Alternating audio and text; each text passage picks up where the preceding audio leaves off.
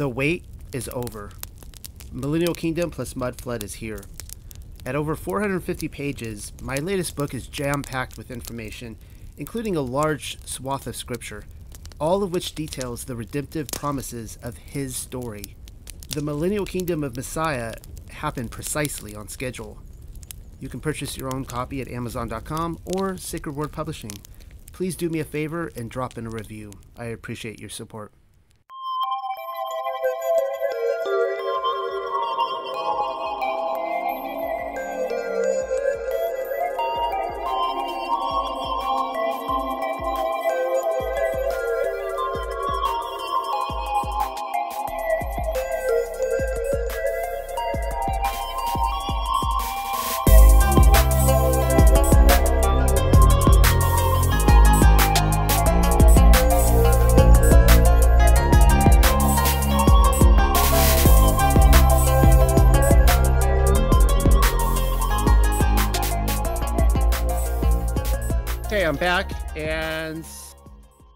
Am I sounding better now? I know what happens is my internet provider got switched on me.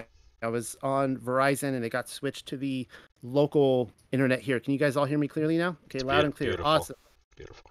Well, let's start from scratch. Shabbat Shalom from Under the Dome for the second time tonight. We just finished talking about the 7,000 year timeline deception, and we're moving on now to First Clement, which that whole talk was inspired by First Clement, by the way, and I'm really excited to get into this book.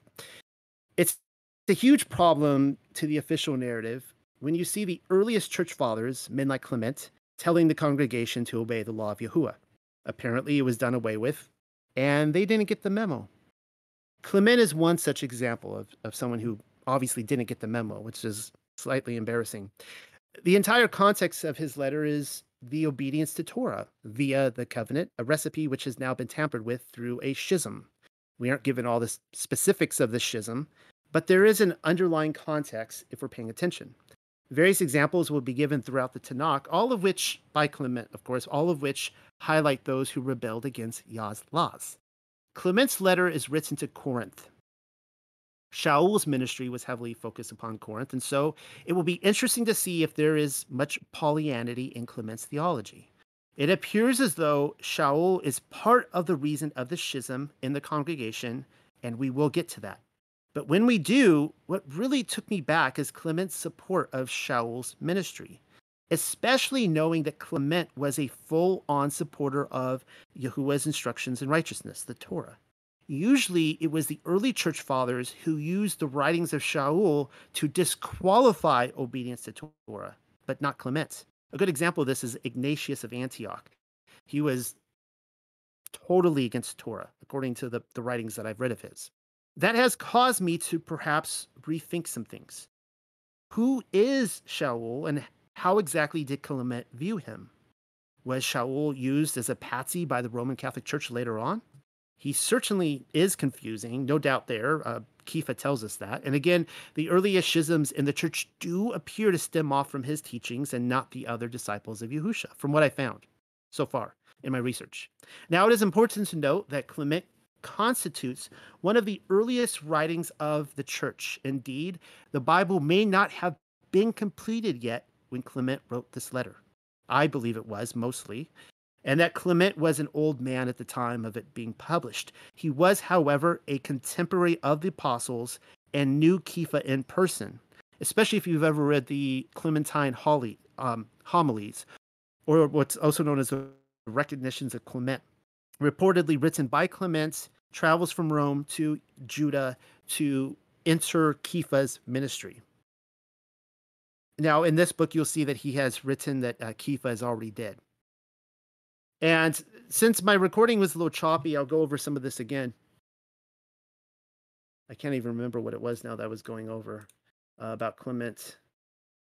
I can't. Oh yeah, so uh, I I studied this out using Michael Holmes' comment, uh, his translation. Michael Holmes wrote a beautiful translation of First Clement, which you can find in the his book, The Apostolic Fathers. I think it was it came out in the '90s at some time. I cannot use this tonight because it is copyrighted. You go to the first copyright page and it says, no part of this may be used or reproduced for any purpose on any website or anything, unless if you're going to take a little snippet out for commentary. So, bummer, can't use it. So, I pulled up the JB Lightfoot edition, which probably came out in the 1800s. Like all of them, they're all post mud flood. All of a sudden, all these translators. It's funny, like nobody is translating this stuff, you know, into English in the 1700s or the 1600s or anything. It's all, you know, it's all in the 1800s. That that's really interesting. So it'll be interesting also because I studied this out with Michael Holmes, and uh, we're going to be reading from Lightfoot. So this will be a kind of a an experiment to see if two translations agree with each other, which I think you know there's biases and things like that happen a lot. Anyways, let's get straight into it. Salutation. I dropped this into the hopefully everyone has this PDF. I dropped this into the room.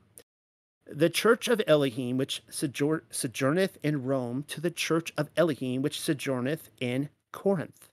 To them which are called and sanctified by the will of Elohim, through our Adonai Yahusha Messiah. Grace to you and peace from Almighty Elohim through Yehusha Messiah be multiplied. Interesting to note here is that in this very early theology in the church, they uh, none of them believe that Yehusha Hamashiach was the Father. Okay, nobody is advocating the Trinity here. Clearly, uh, Clement is stating that Yehusha is a separate entity from the Father. Um, I just lost my notes here, guys. I'm sorry. It happened when I signed out. Hmm, interesting. I'm gonna have to pull this up again. Okay. Notice here he says sojourners. This literally translates to exile or aliens temporarily residing in Rome and in Corinth.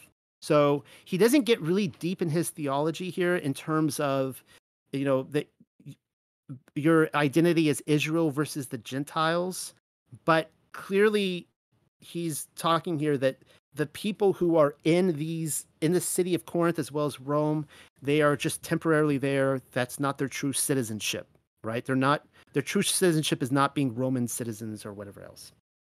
Moving on. By reason, chapter one, by reason of the sudden and repeated calamities and reverses which are befalling us, brethren, we consider that we have been somewhat tardy in giving heed to the matters of dispute that have arisen among you.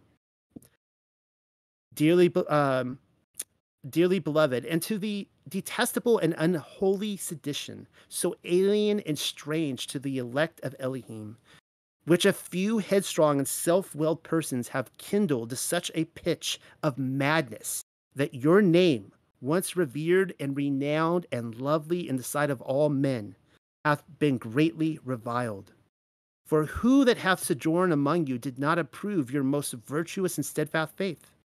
Who did not admire your sober and forbearing piety in Messiah? Who did not publish abroad your magnificent disposition of hospitality? Who did not congratulate you on your perfect and sound knowledge? For ye did all things without respect of persons, and ye walked after the ordinances of Elohim. There it is right there submitting yourselves to your rulers and rendering to the older men among you the honor which is their due. On the young too ye enjoined modest and seemly thoughts, and the women ye charged to perform all their duties in a blameless and seemly and pure conscience, cherishing their own husbands as is meet, and he taught them to keep in the rule of obedience, and to manage the affairs of their household in uh, seamliness with all discretion. Yeah, that language was very different than what I studied out. So we see here in, in verse chapter 1, verse 1, that there was a, a schism, an unholy one at that, as alien as their sojourning in Rome and Corinth. A few reckless and arrogant persons, it seems, has caused it, to the point that the church has been reviled amongst everyone. Who would want so who would want to visit it? We then see that praise to the um, he Clement actually gives praise to the church before the schism. They lived in accordance with the laws of Elohim, the the ordinances, telling us that the schism and the rebel rebels turned against it. And just so we're clear, we're, he will cover that. He will show you the examples, just like we saw. This is almost like uh, like Jude, where you know Jude takes you through the Torah and he shows all these these rebels, uh, Korah's rebellion and and Cain and all these things, how they rebelled against the Most High. And he does the same thing, saying, "You guys became these people." in verse uh okay so let's move on chapter 2 i'm going to try to get through the first um 24 25 chapters tonight there's like 60 chapters in this book chapter 2 and and ye were all lowly in mind and free from arrogance yielding rather than claiming submission more glad to give than to receive and content with the provisions which elohim supplieth and, and giving heed unto his words ye laid them up diligently in your hearts and his sufferings were before your eyes. Thus, a profound and rich peace was given to all, and an insatiable desire of doing good. An abundant outpouring also of the Ruach HaKodesh fell upon all.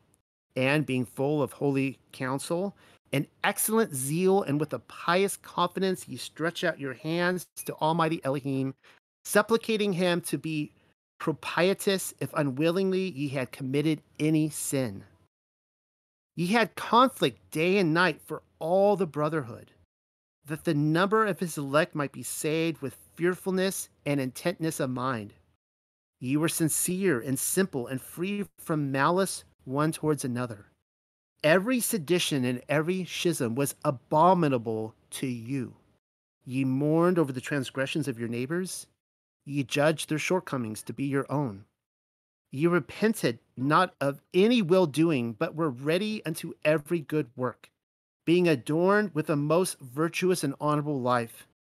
Ye performed all your duties in the fear of him. The commandments and the ordinances of Yahuwah were written on the tablets of your heart. There it is again.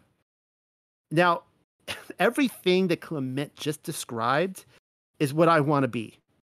Like, this is unbelievable uh, that there was a community that was that zealous towards Yahuwah.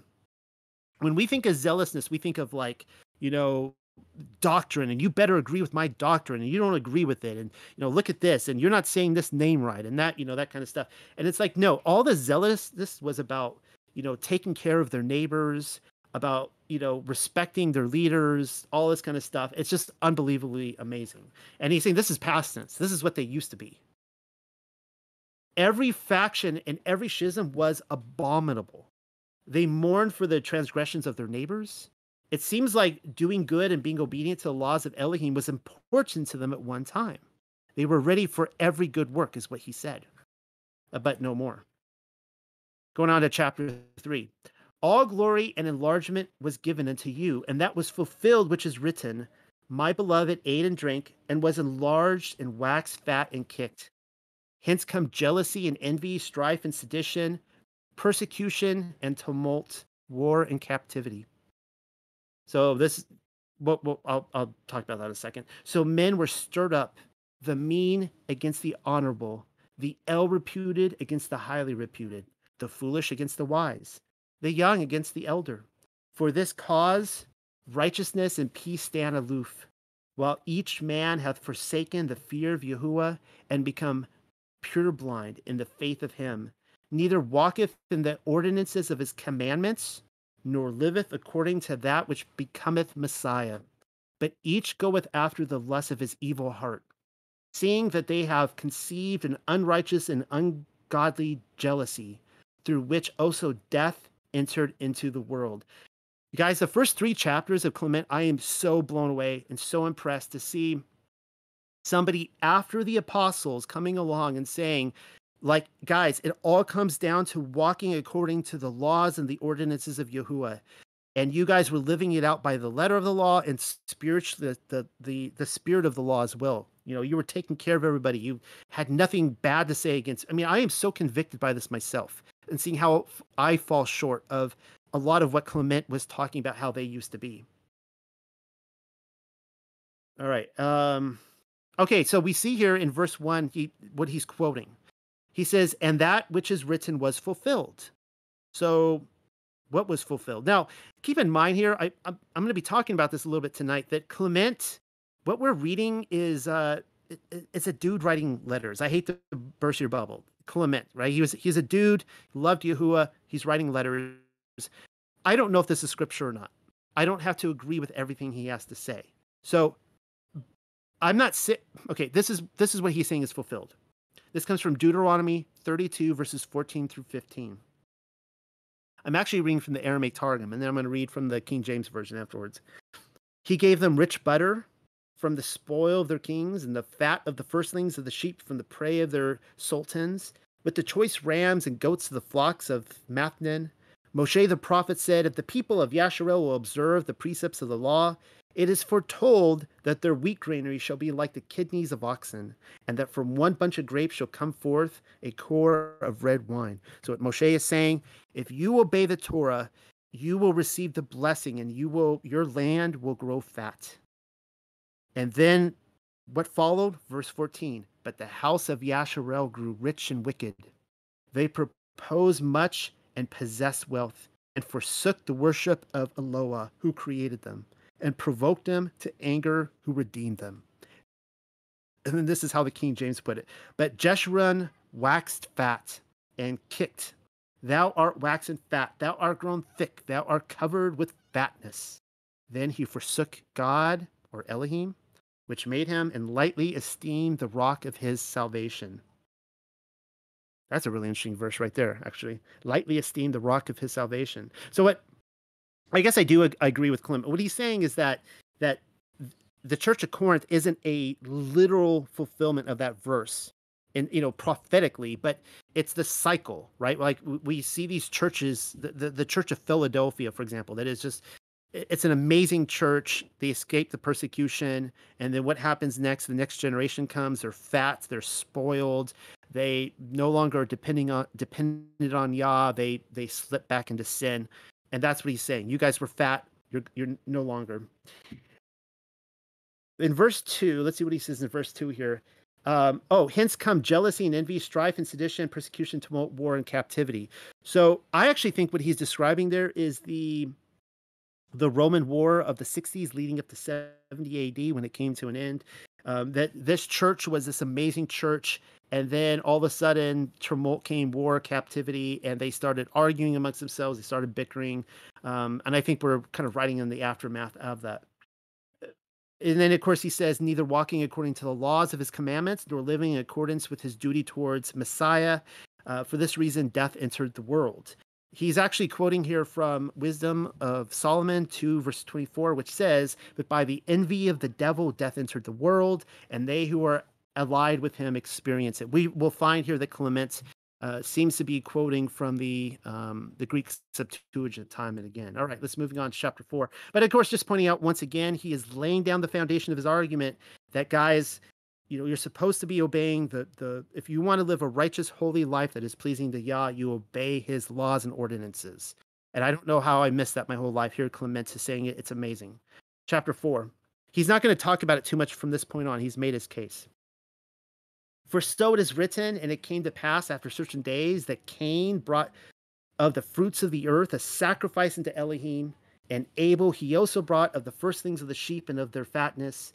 And Elohim looked upon Abel and upon his gifts, but unto Cain and unto his sacrifices he gave no heed.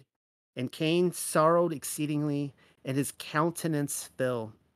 And Elohim said unto Cain, Wherefore art thou very sorrowful, and wherefore did thy countenance fall? If thou hast offered aright and hast not divided aright, didst thou not sin? Hold thy peace. Until thee shall he turn, and until and thou shalt rule over him. Um, and then you see this here. This last phrase has also been translated: "Be at peace. Thine offering returns to thyself, and thou shalt again possess it." And Cain said unto Abel his brother, Let us go over into the plain. And it came to pass, while they were in the plain, that Cain arose up against Abel his brother and slew him. Ye see, brethren, jealousy and envy wrought a brother's murder. By reason of jealousy, our father Yaakov ran away from the face of Esau, his brother. So it's kind of interesting here that he's writing to a congregation that they agree that Yaakov is their father. He's not somebody else's father, he's their father, which can only mean they're coming from Israel. Jealousy caused Joseph to be persecuted even unto death and to come even into bondage. Jealousy compelled Moshe to flee from the face of Pharaoh, king of Egypt, while it was said to him, uh, to him by his own countrymen, Who made thee a judge over a decider over us? Wouldst thou slay me, even as yesterday thou slewest the Egyptian? By reason of jealousy, Aaron and Miriam were lodged outside the camp. Jealousy brought Dathan and Abiram, this is a Korah's rebellion, down alive into Hades or Sheol, because they made sedition against Moshe, the servant of Elohim. By reason of jealousy, David was envied not only by the Philistines, but was persecuted also by Shaul, king of Yasharel. All right, so these are everything he's going over here is examples of lawlessness, right? These these are all breaking Torah and and rebellion, and this is how he's just like Jude equated in his letter. And, and I do want to point out here that everyone mentioned here is part of the family story, going back not just to you know the sons of Adam, obviously, but sons of Abraham, of Yitzchak and Yaakov and Yosef, and you know the twelve patriarchs. And he's saying they are our fathers right? So he's talking about there, you know, this is our story. If if we um if we are obeying the commands and Yahushua is our Messiah, these are our descendants as well. All right, this is where it gets really interesting. Chapter five. Now keep in mind here, the theme of this book is schisms and how jealousy the, the he's claiming that the root of these schisms is jealousy jealousy of different leaders of what they're teaching and what they're not teaching and the fame they get, all that kind of stuff. All right. But to pass from the examples of ancient days, let us come to those champions who lived nearest to our time. Let us set before us the noble examples which belong to our generation. So he's saying here that he is the generation of the apostles. It would almost, I would almost be like, it would be like talking about uh, if an old man, I hate to date some of you, but if you were alive in the 60s, but it'd be like, we're talking about the Beatles, you know, the 60s, or, you know, I don't know, Elton John in the 70s, right? Like it happened like 40 years ago, whatever, but it's like this generation. By reason of jealousy and envy, the greatest and most righteous pillars of the church were persecuted and contended even unto death. Let us set before our eyes the good apostles. There was Kepha, Peter, who by reason of unrighteous jealousy endured not one, not um, endured, endured not one, but many labors, and thus having borne his testimony, went to his appointed place of glory. By reason of jealousy and strife, there he is, Shaul. By his example, point out the prize of patient endurance. After that, he had been seven times in bonds, had been driven into exile, had been stoned, had preached in the East and in the West. That's interesting. He won the noble renown, which was the reward of his faith, having taught righteousness into the whole world and having reached the farthest bounds of the West. I should say that's even more interesting the farthest bounds of the West. And when he had borne his testimony before the rulers, so he departed from the world and went into the holy place, having been found a notable pattern of patience, endurance, all right. So he's he's doing a couple things here. He's saying Peter and Paul were killed because of jealousy from those who practice lawlessness. Now, was the schism possibly over these two? Why are Peter and Paul always compared to one another? Was Paul actually pro Torah? And there was jealousy and strife from the lawless. This has caused me to rethink much on Paul. According to according to Clement, he's saying whoever this Shaul guy is, um, he he glosses over a lot, but there clearly seemed to be, and I, th- all my research has pointed to this, that people in the first century were like, "I follow Peter," and I was like, "Well, I follow Paul." It's like, "Well, your Paul is disobedient to my Peter." Well, your Peter doesn't get my Paul, and you know, I I don't know, I don't know what's happening, but I think he's glossing over an issue here, and he's trying to say, "Look, guys." We need to be following the instructions of Yah but they were both teachers of this. That's what I think he's saying. So if you want to know where I'm at, here it is.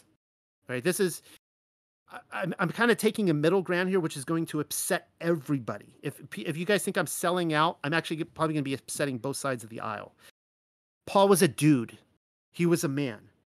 He was a dude writing letters. Was he always right? No, he wasn't. And that's okay because he was a dude writing letters, just like Clement was writing letters. So let me let me tell you guys where I'm at when we talk about scripture. I actually agree with Paul's um, um, definition of what constitutes scripture. Scripture is Holy Spirit breathed. All right. So when I read Torah, uh, I believe that that is Yahuwah speaking to Moshe and he's writing it down. When I see the prophets, Isaiah, Ezekiel, when I see them writing about these visions that they have, if if it's not the Holy Spirit uh, telling them this, then uh, there's some problems because now you have dudes making up these visions. I also hold the same thing with Revelation that you have Yochanan John. He is being taken in visions to heaven and he's reporting on stuff. I hope that that's Spirit, uh, Holy Spirit, uh, breathed. When it comes to the letters of James and Jude, Peter, Paul, I, I they're letters. They're, they were literally guys sitting down and writing letters, just like I write to you guys a lot. I write these articles. I'm a guy writing le- uh, letters, and I might be right or wrong. All right. So here's the problem as I see. I'm going to give you guys an analogy, uh, a Star Wars analogy. I for, forgive me for anyone who doesn't like Star Wars, but uh, in 1977, George Lucas releases a movie. He just it's called Star Wars. That's all it's called. It's not Star Wars Episode 4 A New Hope. It didn't even have a number back then. It was just Star Wars. It was a movie. It was a big hit. In that movie, he alluded to future events and past events.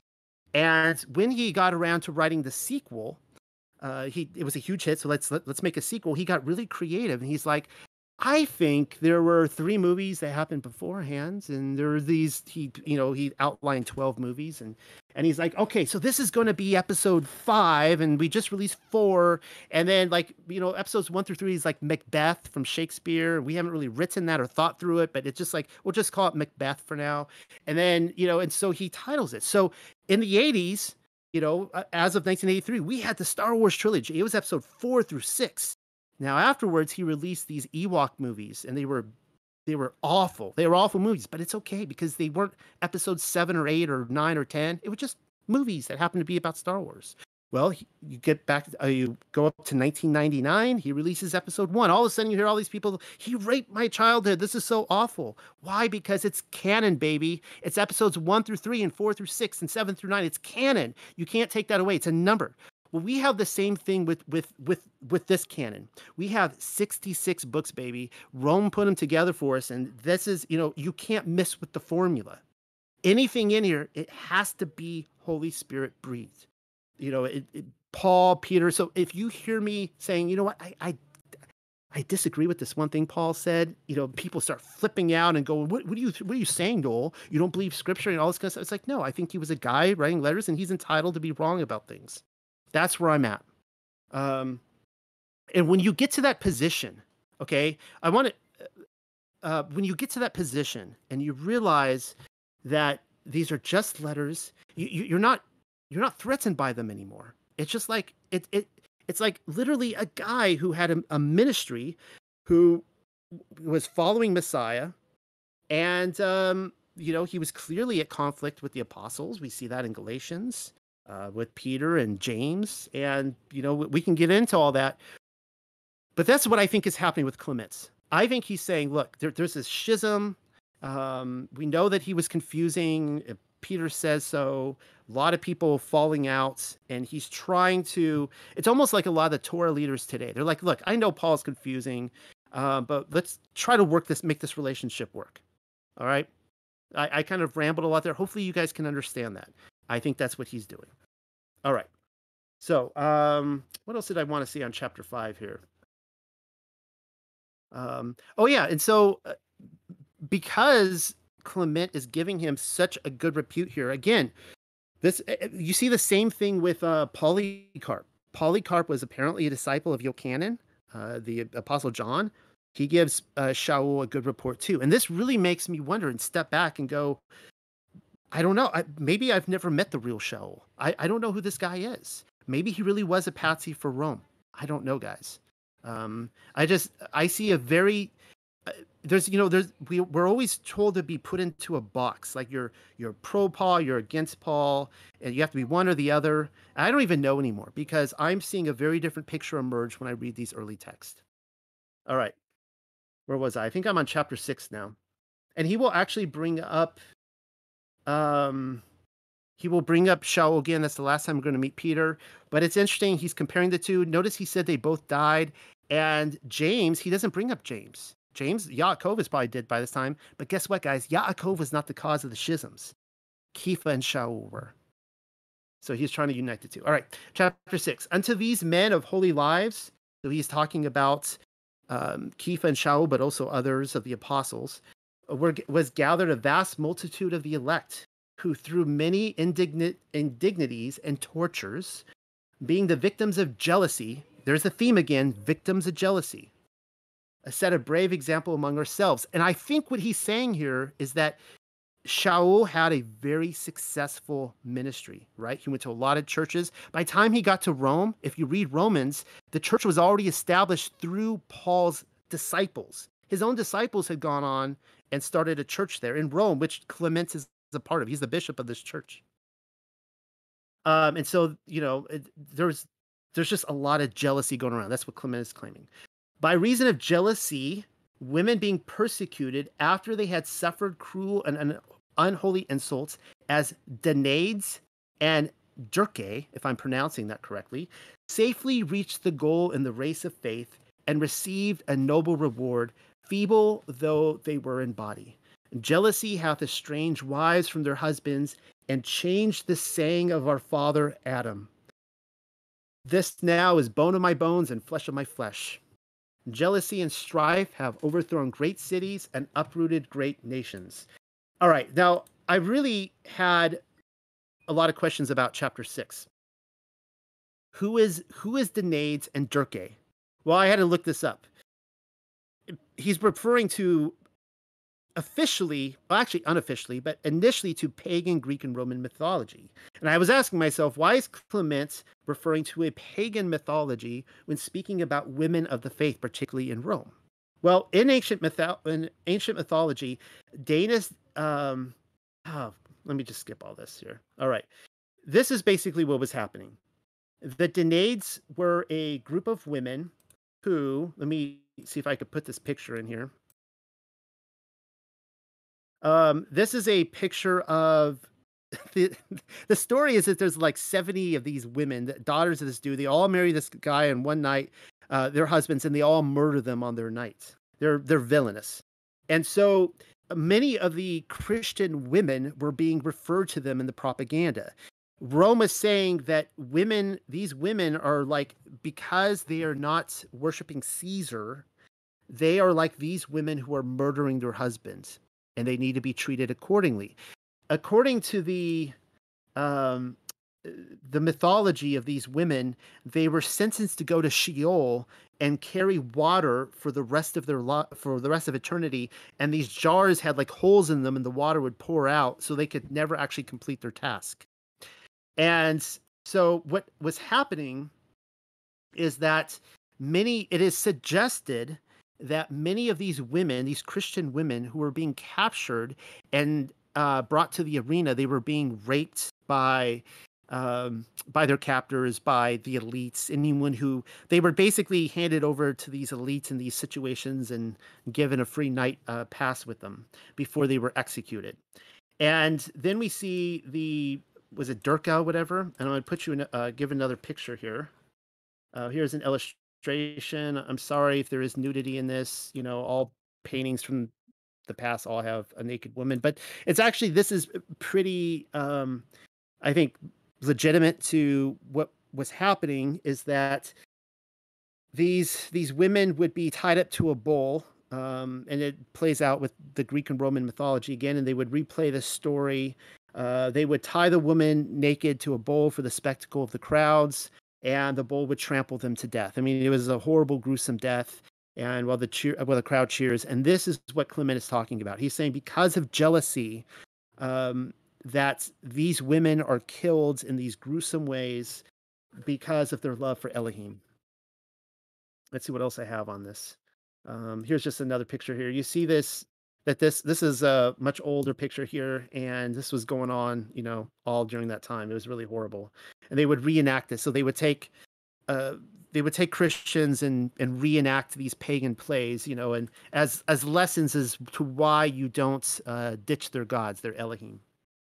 Oh, I also forgot. I wanted to bring up. It's interesting that Clement did talk about how Shaul went to the furthest extremities of the West. I don't know what that means. Did that mean he went to America? According to um, uh, traditions, Shaul ended up in England, merry old England, which is interesting because I've been doing a lot of research on this, and you know that's where Joseph of Arimathea and Mary ended up, and Philip, the uh, the apostle Philip, ended up as well. But apparently Paul went there, and that's what Clement's saying in the first century that Shaul went to the furthest uh, extremities of the West. So that's a little interesting little historical reference there. All right, moving on with chapter seven. I hope you guys are enjoying this tonight. I I'm kind of rambling a little bit and kind of jumping around, but um, um, I'm not used to these studies just by myself, obviously, but hopefully you guys are finding this informative. Chapter 7 These things, dearly beloved, we write not only as admonishing you, but also as putting ourselves in remembrance, for we are in the same list, and the same contest awaiteth us. I think he's talking here about, um, you know, their fates that they all have a very uncertain fate. They're they're all they their names have been taken down. It's almost like conspiracy theories today. Like we like we all talk about it, right? Our FBI agent and all that stuff, and they they know who we are and that kind of stuff. Wherefore, let us forsake idle and vain thoughts, and let us conform to the glorious and venerable rule which hath been handed down to us. And let us see what is good and what is pleasant and what is acceptable in the sight of him that made us. Let us fix our eyes on the blood of Messiah and understand how precious it is unto his Father, because being shed for our salvation, it won for the whole world the grace of repentance. Let us review all the generations in turn and learn how from generation to generation the Master uh, have given a place for repentance and to them the desire to turn to him. Noah preached repentance, and they that observed were saved, which is kind of strange because nobody really repented. But I guess the opportunity was there for them to repent. Jonah or Jonah preached destruction to the men of Nineveh, but they repenting of their sins, so they did repent, obtained pardon of Elohim by their supplications and received salvation, albeit they were aliens from Elohim. This is a big part of why, you know, I stress that 70 AD was not the beginning, beginning of the Middle Kingdom. That was a judgment against Yehuda he was still giving time for repentance as the apostles went out to the, the Gentile nations to get to bring in Israel. He was given more time before the kingdom was brought in. The ministers of the grace of El- oh, chapter eight. The ministers of the grace of Elohim through the Ruach Hakodesh spake concerning repentance. Yea, and the Master of the universe himself spake concerning repentance with an oath. For as I live, saith Yahuwah, I desire not the death of the sinner, so much as his repentance. And he added also a merciful judgment. Repent ye, O house of Yasharel, of your iniquity. Say unto the sons of my people, though your sins reach from the earth unto even unto the heaven, and though they be redder than scarlet and blacker than sackcloth, and ye turn unto me with your whole heart, and say, Father, I will give ear unto you as unto a holy people. And in another place, he saith on the wise, Wash, be ye clean, put away your iniquities from your souls out of my sight. Cease from your iniquities, learn to do good, seek out judgment, defend him that is wronged, give judgment for the orphan, and execute righteousness for the widow. And come and let us reason together, saith he. And through your sins, be as crimson. I will make them white as snow, and though they be as scarlet, I will make them white as wool. And if ye be willing and will hearken unto me, ye shall eat the good things of the earth. But if ye be not willing, neither hearken unto me, a sword shall devour you. For the mouth of Yahuwah hath spoken these things. Seeing then that he desireth all his beloved to be partakers of repentance, he confirmed it by an act of his almighty will. All right, so let's see what he's quoting from right here. Um, he's referring he's referring initially to Ezekiel chapter 33 verse 11 when he when Ezekiel writes saying to them as I live saith Yahuwah Elohim, I have no pleasure in the death of the wicked, but that the wicked turn from his way and live. Turn ye, turn ye from your evil ways, for why will ye die, O house of Yasharel? And then we see him uh, quoting from Isaiah chapter 1, verses 16 through 20, which says, Wash yourselves, make yourselves clean. There's a baptism verse right there. Put away the evils of your doings from before my eyes. Cease to do evil, learn to do good, seek justice, rebuke the oppressor, defend the fatherless, plead for the widow. Come now and let us reason together, says Yahuwah. Though your sins are like scarlet, they shall be as white as snow. Though they are red like crimson, they shall be as wool. If you are willing and obedient, you shall eat the good of the land. But if you refuse and rebel, you shall be devoured by the sword, for the mouth of Yahuwah has spoken. And this is so uh, one of the things I, I, get from people all the time is they're like, Noel, you advocate the Torah. Well, if you try to obey the Torah, you're lost in your sins because, you know, the temple is done away with and you have no sacrifice for your sins. Well, what what most Christianity doesn't seem to understand or appreciate is the fact that in Torah there is no um, sacrifice for conscious sin. I dare you to look it up. Look through there. Look through Leviticus. Go through there and look for anything that is a sacrifice for conscious sin. You commit adultery, you murder, you do any of those things on a physical or spiritual level. It's not there. That's because Yahuwah has always desired us to repent of our sins. He says so in Torah. He says so all through the prophets. That is what Clement is directing us to. He doesn't desire sacrifice. He desires us to repent of our sins, confess our sins, turn from them, stop committing adultery, you know, stop murdering, stop hating your brother. As you, you see here, like we we get so caught up in this like theological realm of we have to have the right understanding. It's like, no, no, no. Like, look, take care of the widows, take care of the orphans. That's what it says right here. You know, take care of your neighbor, love everybody. Moving on, chapter 9. Wherefore, let us be obedient unto his excellent and glorious will, and presenting ourselves as suppliants of his mercy and goodness. Let us fall down before him and betake ourselves unto his compassions, forsaking the vain toil and the strife and the jealousy which leadeth unto death. Let us fix our eyes on them that ministered perfectly unto his excellent glory. Let us set before us Enoch, who being found righteous in obedience was translated, and his death was not found. Kind of interesting here. He didn't say that Enoch didn't die. A lot of these people they they they didn't say Enoch didn't die. It's just that he was translated. Nobody knew what happened to them. Noah, being found faithful by his ministration, preached regeneration unto the world. And through him, the Master saved the living creatures that entered into the ark in, in concord. So it's kind of like like it's kind of funny that he's saying there the animals were obedient. There were these animals that were actually obedient to what Yah told them to do, and they got on the ark. If they didn't, they died. No people did, but the animals were. That's kind of interesting. All right, chapter 10. Abraham, who was called the friend, was found faithful in that he rendered obedience unto the words of Elohim. He, through obedience, went forth from his land and from his kindred and from his father's house, that leaving a scanty land and a feeble kindred and a mean house, he might inherit the promises of Elohim.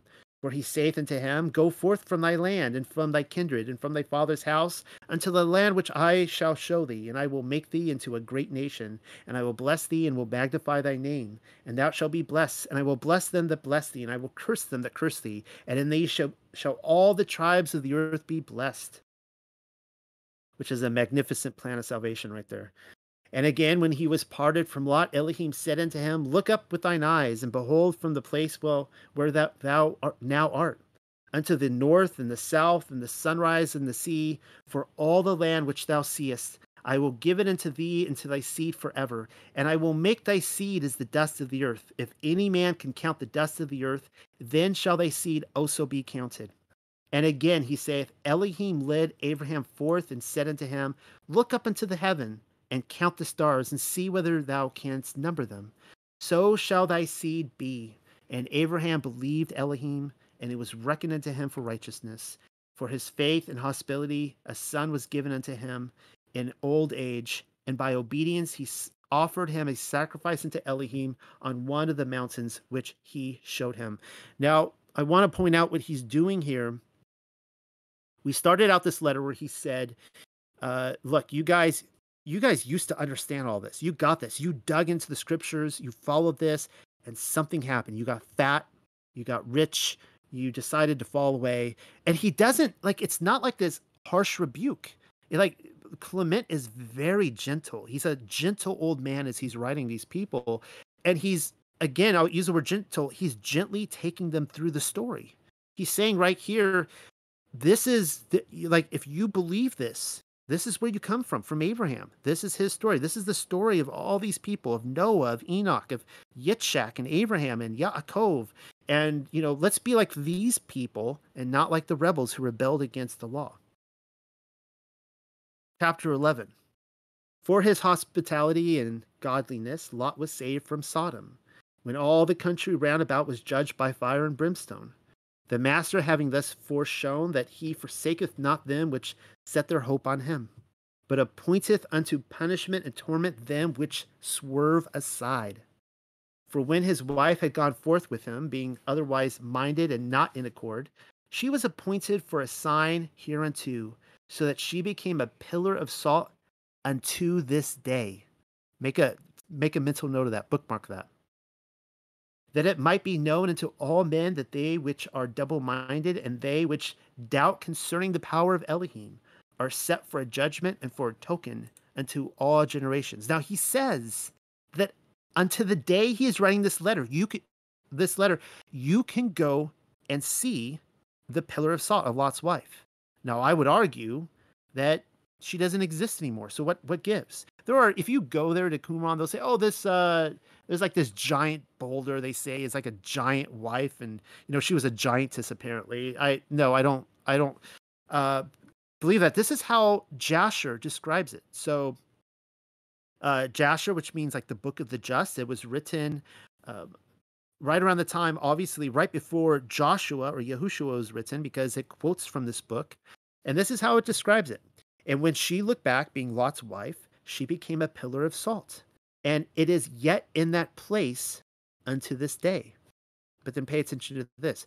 And the oxen which stood in that place daily licked up the salt to the extremities of their feet. And in the morning it would spring forth afresh, and they again licked it up unto this day. So the writer of Jasher, or the writers of Jasher, are saying that you can go there to this day when it was written and you you can take your cattle there, and the cattle can lick up Lot's wife, and uh, she'll be gone, but come back in the morning, and she'll be there again. Isn't that interesting? Now, my theory on this is that that is further proof of a reset. I mean, keep in mind, like people weren't gullible back then. You write a book and claim that if you go to this location, you will find Lot's wife there. You figure people would take him up on that and be like, okay, I'm gonna go there. I'm gonna look for Lot's wife. I'm gonna take my cattle because they need a salt lick, and I can't afford one, and I'm gonna go there. And if they didn't find one, they're like, wait a second, uh, I don't buy this book. This is further evidence that this is not a medieval forgery, in my in my opinion. Uh, but what I think happened is the reset. I think uh, the Millennial Kingdom happened, and it's not in effect anymore. I think that's what happened. All right, moving on to cha- uh, chapter 13. Let us therefore be lowly minded, brethren, laying aside all arrogance and conceit and folly and anger, and let us do that which is written. For the Ruach HaKodesh saith, Let not the wise man boast in his wisdom, nor the strong in his strength, neither the rich in his riches, but he that boasteth, let him boast in Yahuwah, that he may seek him out and do judgment and righteousness most of all remembering the words of Yahuwah. Um, or I, that's actually a misprint. That should be probably Adonai. Adonai Yahusha, when he spake, teaching forbearance and long suffering. For thus he spake, Have mercy, that ye may receive mercy. Forgive, that it might be forgiven to you. As ye do, so shall it be done to you. As ye give, so shall it be given unto you. As ye judge, so shall ye be judged. As ye show kindness, so shall kindness be shown unto you. With what measure ye um, meet, it shall be measured withal to you. Some of this language is 1800s. It's you know little little old fashioned. With this commandment and these precepts, let us confirm ourselves that we may walk in obedience to his hallowed words with lowliness of mind. For the holy word saith, Upon whom shall I look? Save upon him that is gentle and quiet and feareth mine oracles. Oracles being the prophets. Let's see if I have any notes on this. Uh, he's quoting here from Jeremiah chapter 9, verses 23 through 24. So I just, I love this how he, he's like, he's quoting from the prophets, he's quoting from Torah. This is just awesome stuff. Taking people through the story. Thus saith uh, Yahuwah, according to Jeremiah chapter 9, let not the wise man glory in his wisdom. Let not the. So it's interesting. He actually says the Ruach HaKodesh, the Holy Spirit, is the one saying this. But here in Jeremiah, it's accrediting it to the Lord, Yahuwah. That's kind of interesting. Um, so another interesting quote here is that Clement quotes from Messiah a quote that is older than any of the gospels we have. He is actually, uh, to my understanding, he is not quoting any of the four gospels. He is quoting from a source which we no longer have. This happened a lot with the the uh, apostolic fathers. They were quoting from sources that, um, you know, didn't end up uh, with with what Rome approved in the end. So that's interesting. I mean, it's right in line with his teachings, but it's not a direct quote from anything we have. Actually, if you read Second Clement, uh, he Second Clement's awesome because he starts quoting from the Gospel of Thomas. So, chapter 14. Actually, here's another one. Uh, he quotes from Isaiah 66, uh, verse 2, which I'm not going to go through that whole chapter, but if you guys are familiar with Isaiah 66, it's the last chapter of Isaiah, and it is a straight in times chapter, like when he comes with fire and sets up his kingdom. So that's kind of exciting. Yeah, that's it's a few pages. I'm not going to read from that whole chapter. We don't have enough time tonight. All right, we're on to chapter 14. I'm hoping to make it to 24 tonight, so let's keep going. Therefore, it is right and proper, brethren, that we should be obedient unto Elohim, rather than following those who, in arrogance and unruliness, have set themselves up as leaders in abominable jealousy. So now he's accrediting those who are jealous and creating these schisms to be abominable. And, you know, what is abominable, right? It's like we can look through Torah all the different things, you know, eat pork, right? You know, you're free to eat that now. You're free to, you know, break the Sabbath or whatever, right? You're free from all that stuff. This is creating the schisms. For we shall bring upon us no uncommon harm, but rather great peril if we surrender ourselves recklessly to the purposes of men who launch out into strife and seditions so as to estrange us from what is right. And that is exactly what happens. We if we have all woken up to this we were estranged from what is right we were we were in the wrong side i'll speak for myself. I was on the wrong side of the schism.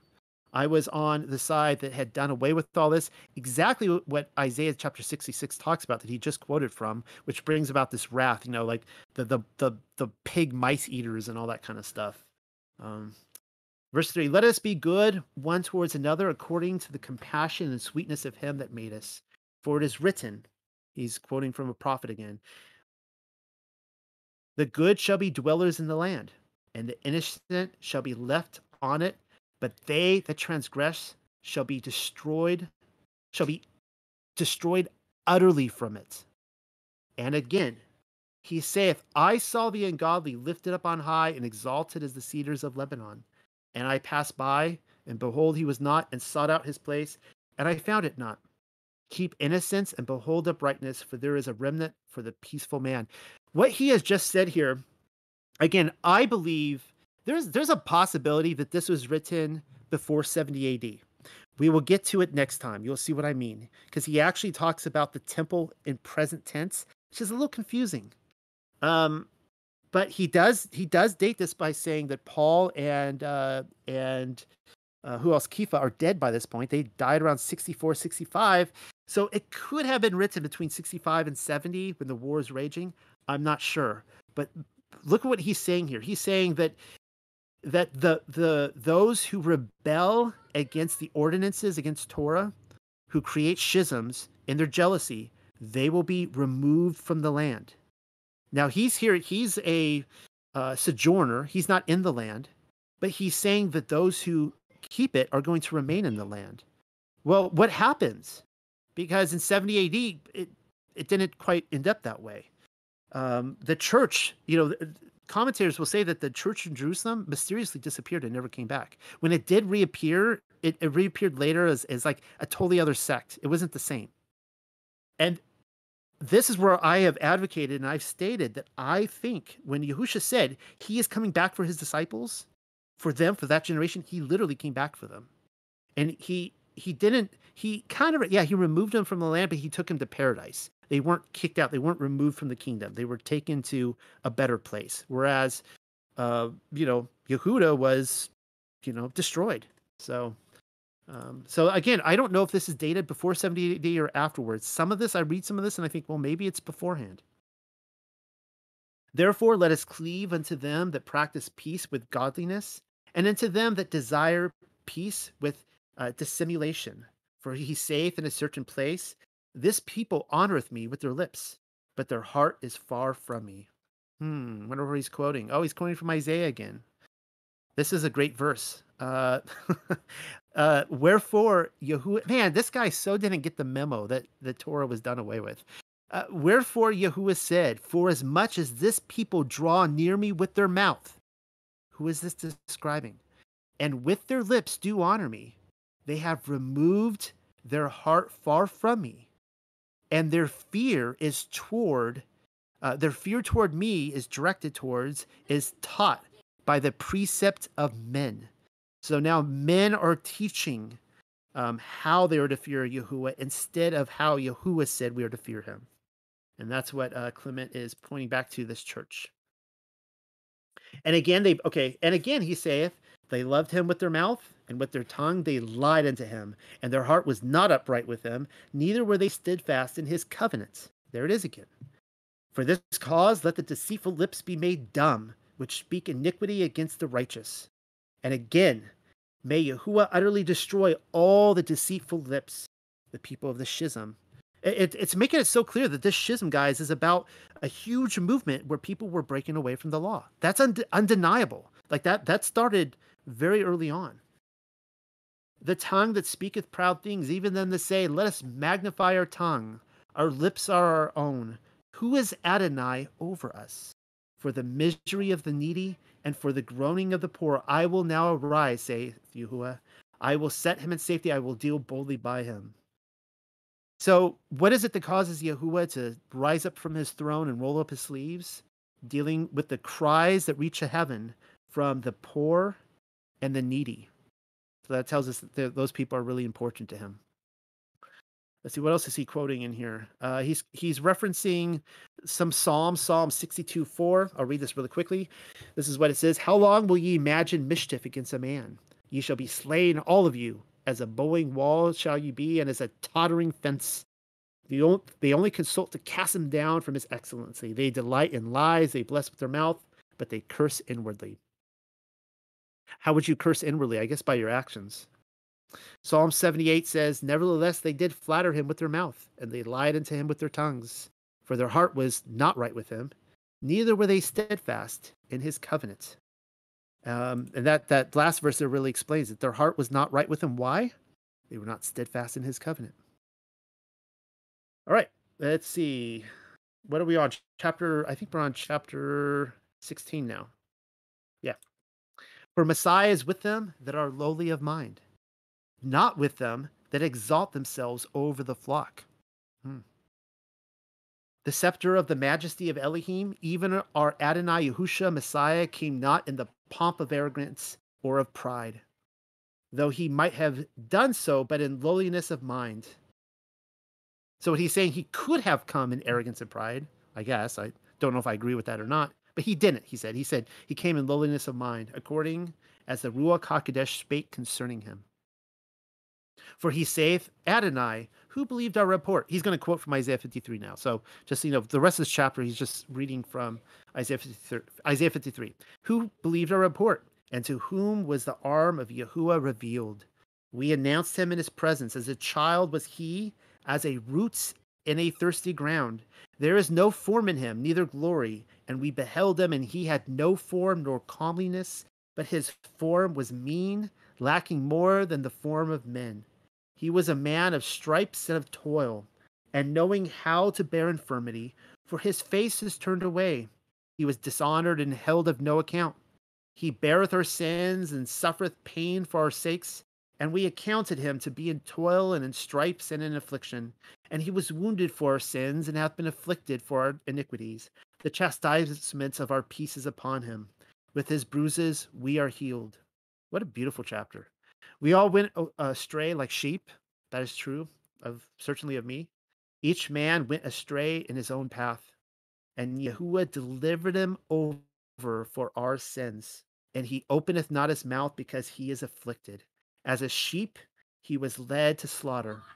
And as a lamb before his shearer is dumb, so openeth he not his mouth. In his humiliation, he, his judgment was taken away. His generation, who shall declare? For his life is taken away from the earth. For the iniquities of my people he is come to death, and I will give the wicked for his burial, and the rich for his death. For he wrought no iniquity, neither was guile found in his mouth. And Yahuwah did not desire to cleanse him from his stripes. If ye offer for sin, your soul shall see um, a long lived seed. And Yahuwah desireth to take away from the toil of his soul, to show him light and to mold him with understanding, to justify a just one that is a good servant unto many, and he shall bear their sins. Therefore he shall inherit many, and shall divide the spoils of the strong, because his soul was delivered unto death, and he was reckoned unto the transgressors, and he bare the sins of many, and for their sins was he delivered up. And again, he himself saith, But I am a worm. And so now he's quoting from, um, let me look here what he's quoting from. Oh, I don't have it. Hmm. He's quoting from a uh, Psalm, oh, one of the Psalms. Okay, again he saith, uh, he himself saith, But I am a worm and no man, a reproach of men, and an outcast of the people. All they that beheld me mocked at me. They spake with their lips. They wa- they wagged their head, saying, He hoped on Yahuwah. Let him deliver him, or let him save him, for he desireth him. Which is what the people were actually saying uh, when he was hanging from the tree, interestingly enough. You see, dearly beloved, what is the pattern that hath been given unto us? For if Yahuwah was thus lowly of mind, what should we do, who through him have been brought under the yoke of his grace? That I mean, and this is this is coming from a generation of people who were like, you know, we all talk about the persecution that's it hasn't come, guys. Like these are people who were literally. I mean, he already talked about how they were literally been had been drug off to the circus. I don't think the Colosseum had been built by this time, but Nero had his circus in Rome, and they were doing all sorts of terrible things in there. Chapter 17 Let us be imitators also of them which went about in goatskins and sheepskins, preaching the coming of Messiah. We mean Eliyahu and Elisha, and likewise uh, Ezekiel, the prophets. And he doesn't mention John the Baptist, but he was another one. And besides them, those men also that obtained a good report. Abraham obtained an exceeding good report and was called the friend of Elohim. And looking steadfastly on the glory of Elohim, he saith in lowliness of mind, But I am dust and ashes. Moreover, concerning Job um, or Job, also it is thus written, and Job, Job was righteous and unblameable, one that was true and honored Elohim and abstained from all evil. So, you know, talking about Paulianity here, Clement is is, in my opinion, contrasting that where you go into Christianity, they say everyone is uh, there is no one righteous, no, not one, which is quoting from Psalms, but it's a mis. It's actually uh, the psalmist is actually writing about the goyim, the Gentiles. Uh, he's not actually writing about the righteous when he says there is no one righteous. And here we see Clement in agreement with that. He's saying there were righteous people. There were people who were blameless. He says so. Job was blameless. That's something we should all aspire to be, that we too can be blameless in the face of accusation from Hasatan. Okay, where was I? Uh, he was righteous and unblameable. All right. Hasatan was not able to accuse him. One that was true and honored Elohim and abstained from all evil. Yet he himself accuseth himself, saying, No man um, from filth, no, not, uh, man, some of this is just so wordy. No, not though his life be but for a day. Okay. Moshe was called faithful in all his house. And through his ministration, Elohim judged Egypt with the plagues and the torments which befell them. Howbeit also, though greatly glorified, yet spake no proud words, but said, When an oracle was given to him at the bush, Who am I that thou sendest me? Moshe, basically, Moshe did not see himself worthy, even though he's saying that Yah used him to be his vessel of judgment on the people. Nay, I am feeble of speech and slow of tongue. And again he saith, But I am smoke from the pot. Hopefully he didn't say I'm a pot smoker, but I am smoke from the pot. All right. We'll take this a few more chapters tonight. Unfortunately, I just looked and I had notes all the way up to 25 and they're gone now. Like it, it, it, it like literally the dog ate my homework stuff. It really happens to me all the time. It's awful but I'll have to we'll have to make a go at it anyways. Chapter 18. But what must we say of David that obtained a good report, of whom Elohim said, I have found a man after my heart, David, son of uh, Jesse or Yeshai. With eternal mercy have I anointed him. Yet he too saith unto Elohim, Have mercy upon me, O Elohim, according to thy great mercy, and according to the multitude of thy compassions, blot out uh, mine iniquity. And we know, of course, that David did commit sin. Wash me yet more from mine iniquity and cleanse me from my sin. For I acknowledge mine iniquity, and my sin is ever before me. And this is like, this is what Yah wants from us. He wants us to repent, turn from our sins. Now, David, you know, he lost a baby, uh, the first baby with Bathsheba. The second baby, Solomon, became king. Uh, but you know there was problems you know absalom rebelled that was due to david's sin originally and eventually you know the divide the kingdom was divided uh, but not for a couple generations for the sake of david because he still was he had a heart for elohim. But you know that's to say that there's still consequence to our sin. Um can't ever say that there's not. Let's see where was i? Uh yet he too saith unto elohim have mercy upon me okay blot out my not out uh, blot out my iniquity Verse 3 Wash me yet more from mine iniquity and cleanse me from my sin. For I acknowledge mine iniquity, and my sin is ever before me. Against thee only did I sin. And I wrought evil in thine sight, that thou mayest be justified in thy words, and mayest conquer in thy pleading. For behold, in iniquities was I conceived, and in sins did my mother bear me. For behold, thou hast loved truth, the dark and hidden things of thy wisdom hast thou shown unto me. Thou shalt sprinkle me with hyssop, and I shall be made clean. Thou shalt wash me, and I shall become whiter than snow. Thou shalt make me to hear of joy and gladness. The bones which have been humbled shall rejoice. Turn away thy face from my sins, and blot out all mine iniquities.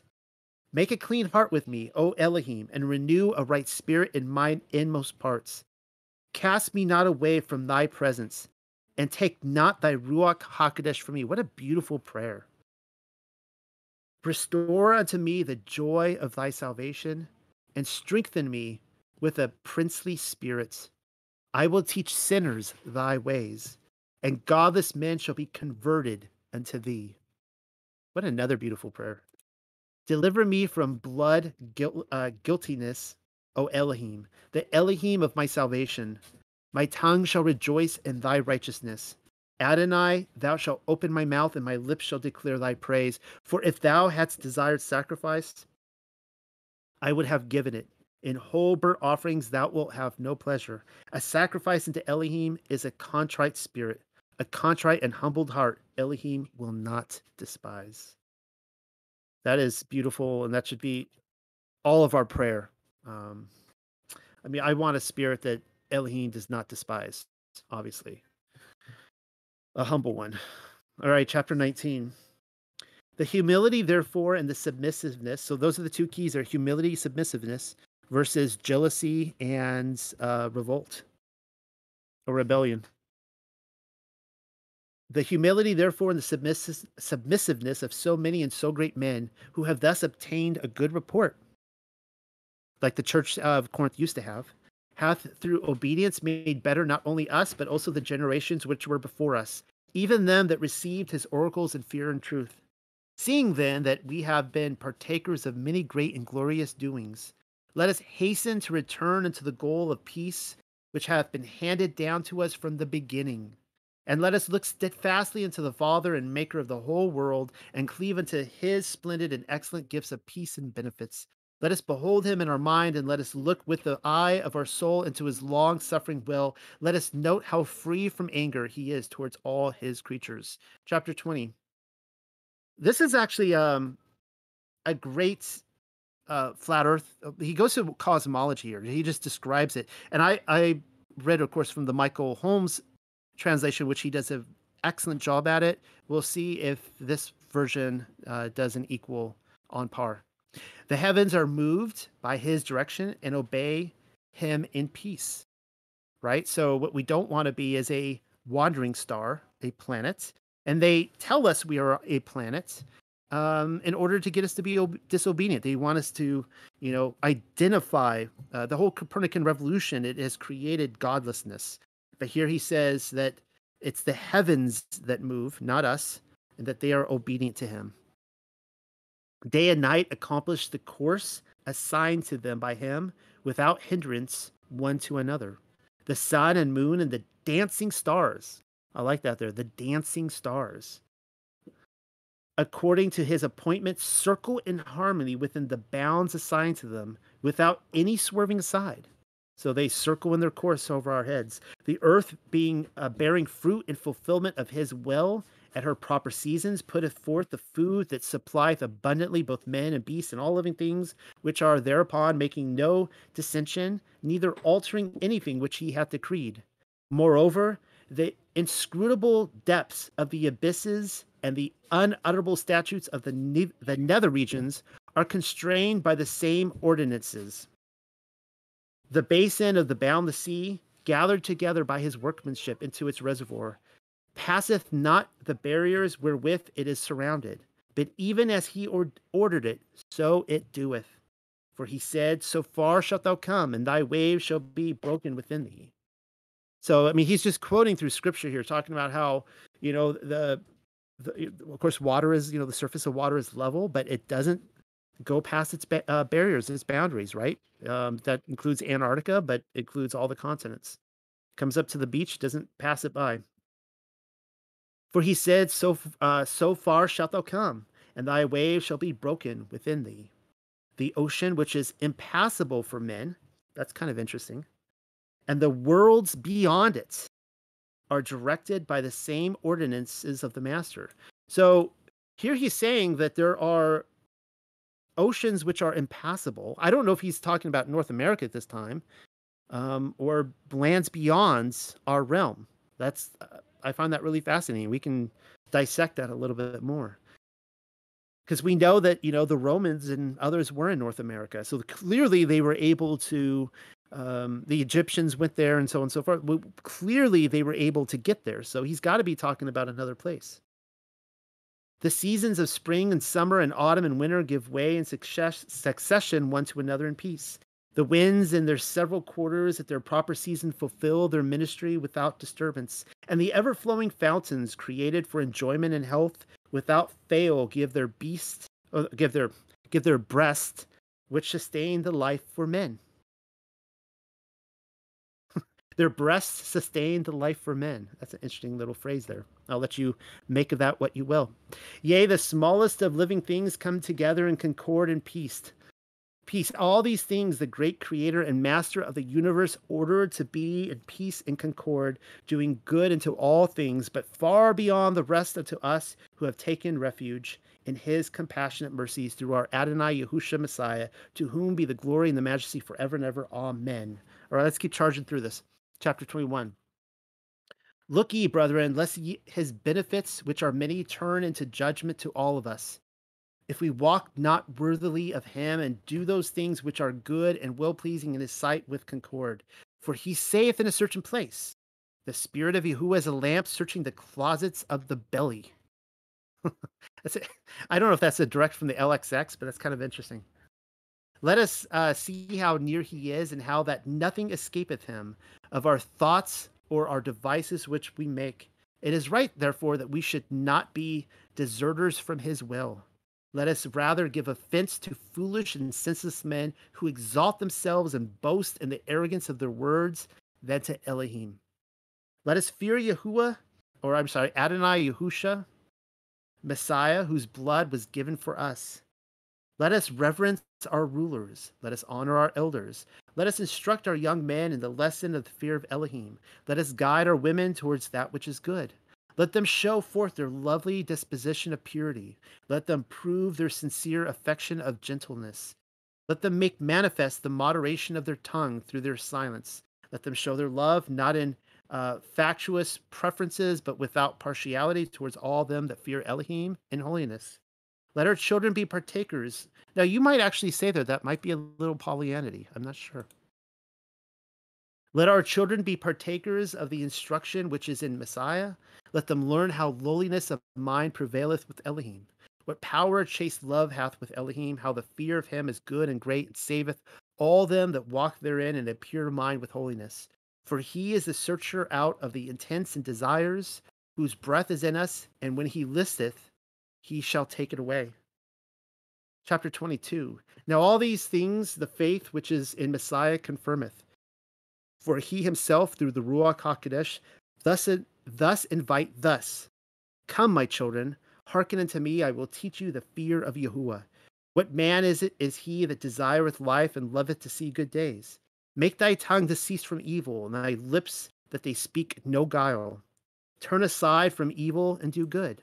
Seek peace and ensue it you see the same you know this is like a broken record. You see the same themes over and over and again. You know be careful what you say about the leaders. Stop rebelling against them. You know stop these schisms. Stop your jealousness. Um, you know the eyes of Yahuwah are over the righteous and his ears are turned to their prayers. But the face of Yahuwah is upon them also that do evil to destroy their memorial from the earth. The righteous cried out and Yahuwah heard him and delivered him from all his troubles. Many are the troubles of the righteous, and Yahuwah shall deliver him from them all. And again, many are the stripes of the sinner, but them that set their hope on Yahuwah, mercy shall compass about. All right, I have, uh, we're going to go do, I think, three more chapters and then we'll be done. Chapter 23 The Father, who is pitiful in all things and ready to do good, hath compassion on them that fear him and kindly and lovingly bestoweth his favors on them that draw nigh unto him with a single mind. Therefore, let us not be double minded, neither let our soul indulge in idle humors respecting his exceeding and glorious gifts. Let the scripture be far from us where he saith, Wretched are the double minded, which doubt in their soul and say, These things we did hear in the days of our fathers also, and behold, we have grown old, and none of these things hath befallen us. Ye fools, compare yourselves unto a tree. Take a vine. First it sheddeth its leaves, then a shoot cometh, then a leaf, then a flower, and after these a sour berry, then a full ripe grape. Ye see that in a little time the fruit of the tree attaineth unto mellowness. Of a truth, quickly and suddenly shall his will be accomplished. The scripture also bearing witness to it, saying, He shall come quickly and shall not tarry. And Yahuwah shall come suddenly into his temple, even the Holy One, whom ye expect. And it's verses like this right here that make me think that um uh that this the temple is still standing when he's writing this. And um we won't see more of that tonight, but eh, later later on in the book, next time we'll see that he still talks about the sacrifices in the temple present tense. So that really makes me question that this is after 70 AD. Chapter 24 Let us understand, dearly beloved, how the Master continually showeth unto us the resurrection that shall be hereafter. Wherefore he made Yahuwah, um, or Adonai, Yahusha, Messiah, the first fruit, when he raised him from the dead. Let us behold, dearly beloved, the resurrection which happeneth at its proper season. Day and night show unto us the resurrection. We now we covered this earlier tonight. You can see where this is leading up to the phoenix. The night falleth asleep, and day ariseth. The day departeth, and night cometh on. Let us mark the fruits how and in what manner this the sowing taketh place. The sower goeth forth and casteth into the earth each of the seeds, and these falling into the earth dry and bear decay. Then out of their decay, the mightiness of the master's providence raiseth them up, and from being one, they increase manifold and bear fruit. Man, I really think this is talking about that generation. I really think it is. All right. From uh, harvest to harvest the 40 years to the harvest. Let us consider the marvelous sign which is seen in the regions of the east, that is, in the parts about Arabia. There is a bird which is named the phoenix. This, being the only one of its kind, liveth for five hundred years, and when it hath now reached the time of its dissolution that it should die, it maketh for itself a coffin of frankincense and myrrh and the other spices, into the which in the fullness of time it entereth, and so it dieth. But as the flesh rotteth, a certain worm is engendered. Now, in all my research, I've never heard anyone talk about a worm. It always that that a the same bird or a new bird comes out of it, but here it's like a um, it's almost like a metamorphosis with like a caterpillar becoming a butterfly, but it's a worm. But as the flesh rotteth, a certain worm is engendered, which is nurtured from the moisture of the dead creature. Lovely picture, and putteth forth wings. Then, when it is grown lusty, it taketh up the co- that coffin, where are the bones of its parents, and carrying them journeyeth from the country of Arabia even unto Egypt to the place called the city of the sun. And in the daytime, in the sight of all, flying to the altar of the sun, it layeth them thereupon, and this done, it setteth forth to return. So the priest examined the registers of the times, and they find that it hath come with the five hundredth year is completed. Um, and then let's just read 26 real quick. Do we then think it to be a great and marvelous thing if the creator of the universe shall bring about the resurrection of them that have served him with holiness and the assurance of a good faith, seeing that he showeth to us even by a bird the magnificence of his promise? For he saith in a certain place, And thou shalt raise me up, and I will praise thee. And I went to rest and slept. I was awaked, for thou art with me. And again, Job saith, and thou shalt raise this my flesh, which hath endured all these things.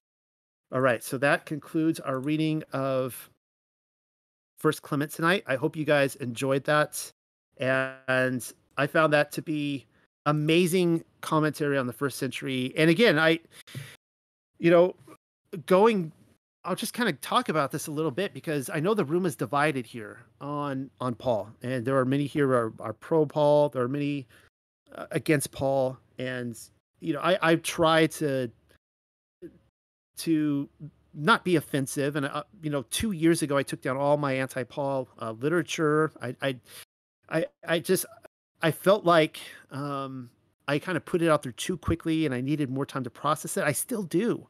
And as we read in here in chapter four or five, whatever, it's really interesting because I'm seeing Clement is writing this at a very early date and we clearly see that there were schisms due to Peter and Paul. I don't doubt that. It's a picture. I haven't formed this whole picture in my mind yet.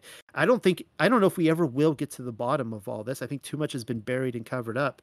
Um, but it, it, was just really encouraging for me to see a guy like Clement, who's all about Torah. He's all about Yah's instructions in righteousness and keeping them. And yet, you know, he upheld both men, Paul and Peter. Um, so with that, I'm going to open it up. We can roundtable this. You guys can talk about mm, uh, anything we read in here, any questions you have, and what are your thoughts?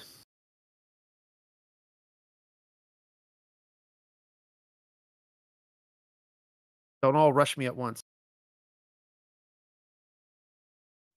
I read um, Clement a long time ago too, and I uh, came to the same conclusion with Paul as well because you know we we do know in Peter how he said that um that Paul in his writings were hard to understand which were you know the untaught and the unstable I guess the old um kind of same scripture that we kind of all go by but I to me I did some really deep studies on Paul and uh kind of felt like um Paul kind of got a bit of bad rap and thought that in some of my studies that I think Paul went through a lot of really huge things in his ministry that uh, that he endured. Like even in in Acts when they talk about him, you know, when they they took him and that uh, when they came out from Antioch and um, they had stoned him and they they literally thought that he was dead and they they had stoned him so bad and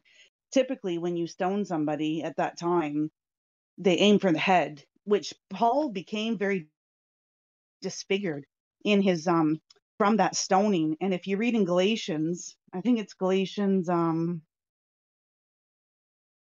414 and it says that um yeah it was 414 it says and, and that which was a trial to him in my bodily condition that you did not despise or loathe, but you received me as an angel of Yah, as Yeshua HaMashiach himself. So he, he's saying because Paul was really disfigured in his face from that particular stoning that they did for him. And um, so, yeah, I know there's a lot of divide over Paul, but I, I kind of felt like in my own studies that I kind of started sympathizing with Paul and that he was truly a, um, trying to do what he could that maybe he was just so um that he was uh really brilliant in his mind and stuff and that's why peter made that decision to say like that he was that we had to be to be wary of that that's my my thoughts on that yeah thank you for sharing you know what i what i found interesting was that you gotta you gotta imagine the, the environment that Clements is in. He's writing apparently from Rome. Rome was the it, it's like Washington D.C. of the day, or, or I guess the Vatican today, really.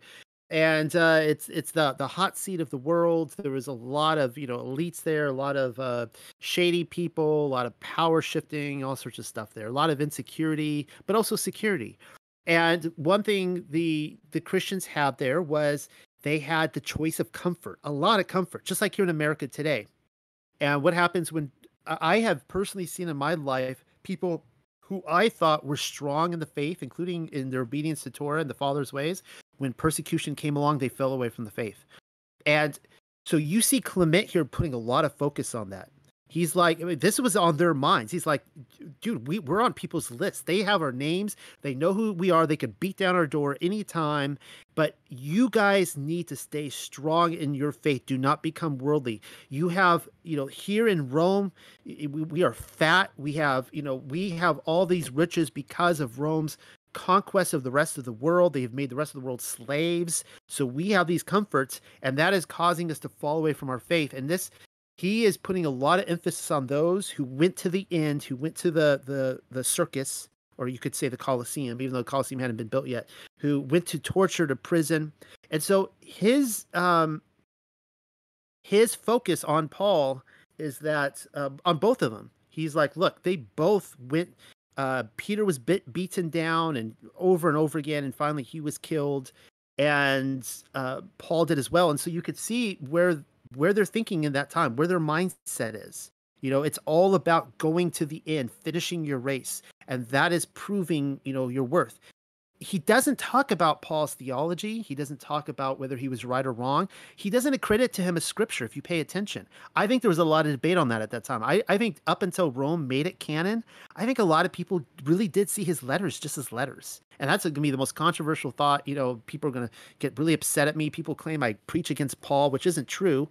Uh, my my position on Paul has been for the last two or three years, if everyone is paying attention, that there is a a true Paul and a false Paul. Just like there's a true Messiah and a false Messiah. If you follow the lawless Jesus, that's the false Jesus. If you follow the lawful Yahuwah, that's the true Messiah. If you follow a, a lawful Torah obedient Paul, I don't have a problem with that. I have a problem with the 99.9% of Christianity who follows a lawless Paul. And we can all, you know, then decide which is the true Paul. But um anyways, and so it seems like that's that was Clement's whole thing too. Like, guys, like I'm I'm I'm I'm supporting these two guys, Peter and Paul. You guys because Peter made the same circuits as Paul. They were Peter went to Rome, they all went to the same places uh, you know, probably not visiting at the same time, but they visit the same churches. Oh, last month we had Paul. This, you know, two months from now we get Peter. Yay! Uh, he's going to come by for a couple days. And, anyways, that's I think that whole context of of what we're looking at. I think it's a very convoluted, um, uh, uh, difficult conversation. I don't see as many black and whites on this as a lot of people do. Um, so, anyways, uh, anybody else? some people will listen to what I just say and just think I'm bashing him. I'm not bashing him at all. Like literally, guys. Like I'm, um, I just I think that, uh, uh I whether Clement was right or wrong on this, I I I see him as trying to kind of trying to try his best to. I Clement was on the losing side of history, guys. Like the the view of people who be obedient to Torah that did not win out the day. Obviously, that did not become the official narrative of the church, especially as Rome decided, hey, we can't control these people, so the best thing to do is to convert to Christianity so we can control them. And then, of course, you know, guys like Clement did not win the day. I have a particular question concerning uh, David. And um, when he mentions uh, specifically that against you and you only have I sinned. I've heard that uh, said quite a few times, um, but I don't recall um, anything that really stands out about why it would be just uh, just against Yahuwah that he has sinned. Yeah, let me um, let me see where that is in Psalms. Maybe someone could throw in if they against you only have I sinned. Um, and I unfortunately I lost my okay, here it is, Psalms 51. So let me read this. I'll go to the King James. And this is straight yeah created me a clean heart oh god this is the famous song if you guys were alive in the 90s and youth group we all sang this i'm not going to sing it for you now because i have a terrible singing voice but uh, it says to the chief musician a psalm of david when nathan the prophet came unto him after he had gone into bathsheba. So this is clearly the context is he has sinned. He's been confronted. He is uh, bathsheba is pregnant. He loses his first child. Uh, the next child is solomon. And so he says, this is his actually his act of repentance. This is a beautiful uh, prayer for all of us when we have been confronted with sin um, in our lives, and you know, and and recognizes that he doesn't just want just empty sacrifices. He wants us to turn back to him. So he says, "Have mercy upon me, O Elohim, according to thy loving kindness." According unto the multitude of thy tender mercies, blot out my transgressions. So he's he's asking him to literally like not like you know take the eraser and like okay, I'm not going to hold this against you anymore. I'm blotting this out. Wash me thoroughly from mine iniquity and cleanse me from my sin.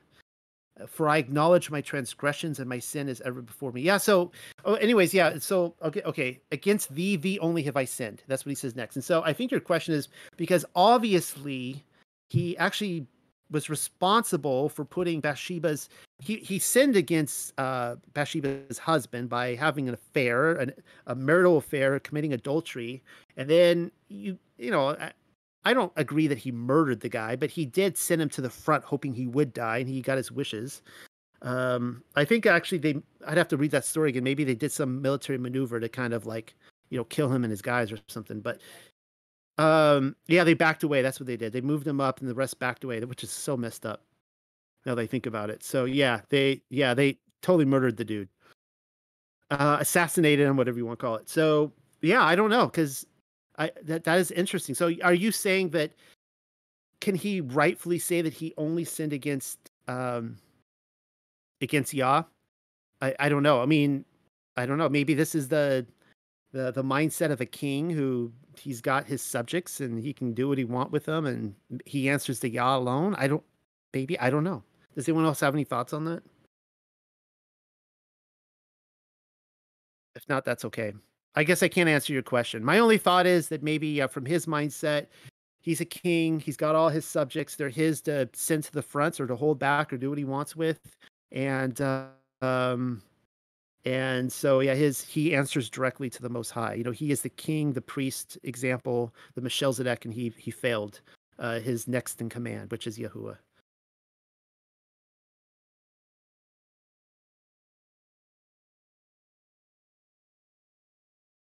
I said, uh, man, you said too many contradictions against Torah for me to justify. I'm not sure if you're. Uh, okay, you guys are talking about the uh, the Paul thing, I think. So, okay, you guys are on that. All right. I just wanted to say regarding David that I, I've often thought about this whole Bathsheba and what he did to her husband. Um, and I, I think that that was one that was David's one point of weakness. He was human, and uh, as so many times we've seen before, the theme reoccurs over and over where difficulties arise over a woman and it's I think just an example. And, and he understand. I think he understood in the end that he had fallen kind of into a trap because I believe that that's a trap that uh, Satan uses.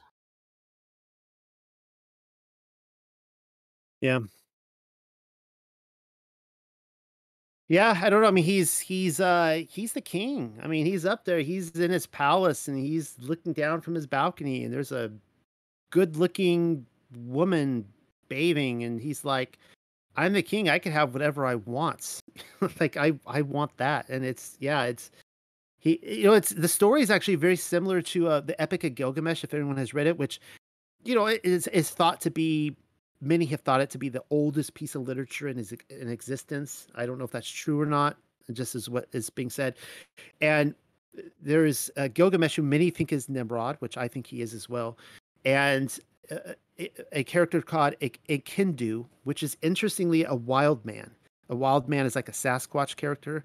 So this is the first piece of literature, and a wild man is one of the main characters, and um, and so it's the same situation. Gilgamesh stands on his balcony and he looks down and any woman he sees, he takes her, even if she's married. And he, and so Enkidu is is brought to confront him and stop him. And uh, but then it takes a turn for the worse because then they uh, they start they start wrestling and it becomes a homosexual bromance. It's really disgusting, but uh, but it's the same thing where Nathan you know confronts them. But rather than having the heart of Nimrod of Gilgamesh, is my point. He he he uh, you know you see uh, Shaul before him Saul uh, he keeps getting more and more hardened and falling further and further away from Yahuwah until he finally turns to witchcraft.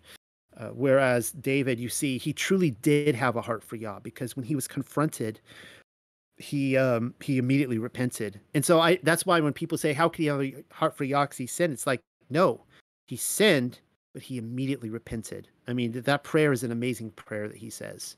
And that should be all of our prayer when, you know, we recognize that we have sinned and fallen short. Uh, that we just, you know, blot out my transgression. I don't ever want to do that again. Forgive me, you know, purify me. I want to be holy. I want to be righteous. I want to be set apart to your ways. Anybody else?